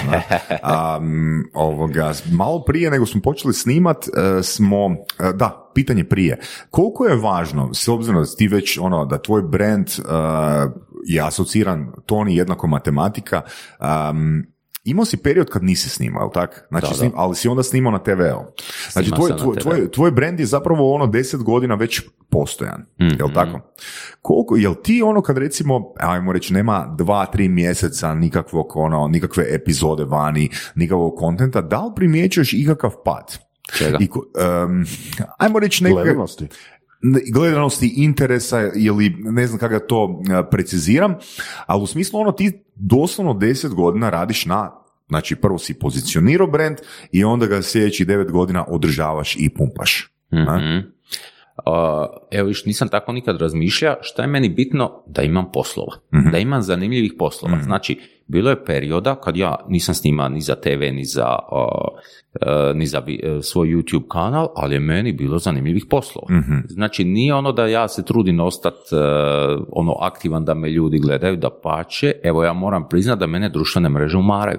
Ja nemam taj instinkt e, dijeljenja toga što ja radim sa drugim ljudima, a to nema.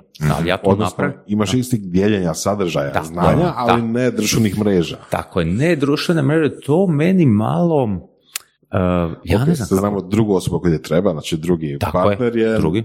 menadžer društvenih mreža. Da. E, da, to mi treba. Onda, mada imam ja sad, znači e, imam te ljude, ali nije mi posloženo sve kako Mhm. treba. Ali, gle, ja sam zadovoljan, ne mogu reći da, ono, da nisam zadovoljan. Ona knjiga, Work the System, ono. E? Work the System, da, to svakako je pošaljem. je- Da. Um, um, također malo prije nego što smo počeli snimat, rekao si mi da si uzeo um, business coacha, jel tako? Mhm. Zašto? Znači, Silvija Popović, to je bilo, imali smo suradnju šest mjeseci, masu mi je pomogla. E, zašto? Gle, evo, nemam pojma koji je motiv bio. Ne mogu se sititi, ne mogu se sititi motiv. zašto, ne, ne znaš motiv zašto si uzeo business coach? E, znaš zašto ne znam? Ja sam izuzetno zaboravan. Znači, ja... Da, da, to, to si samo, samo si ponavljao, to je već treći puta sam čuo tu rečenicu od tebe. Lažeš. E, sad...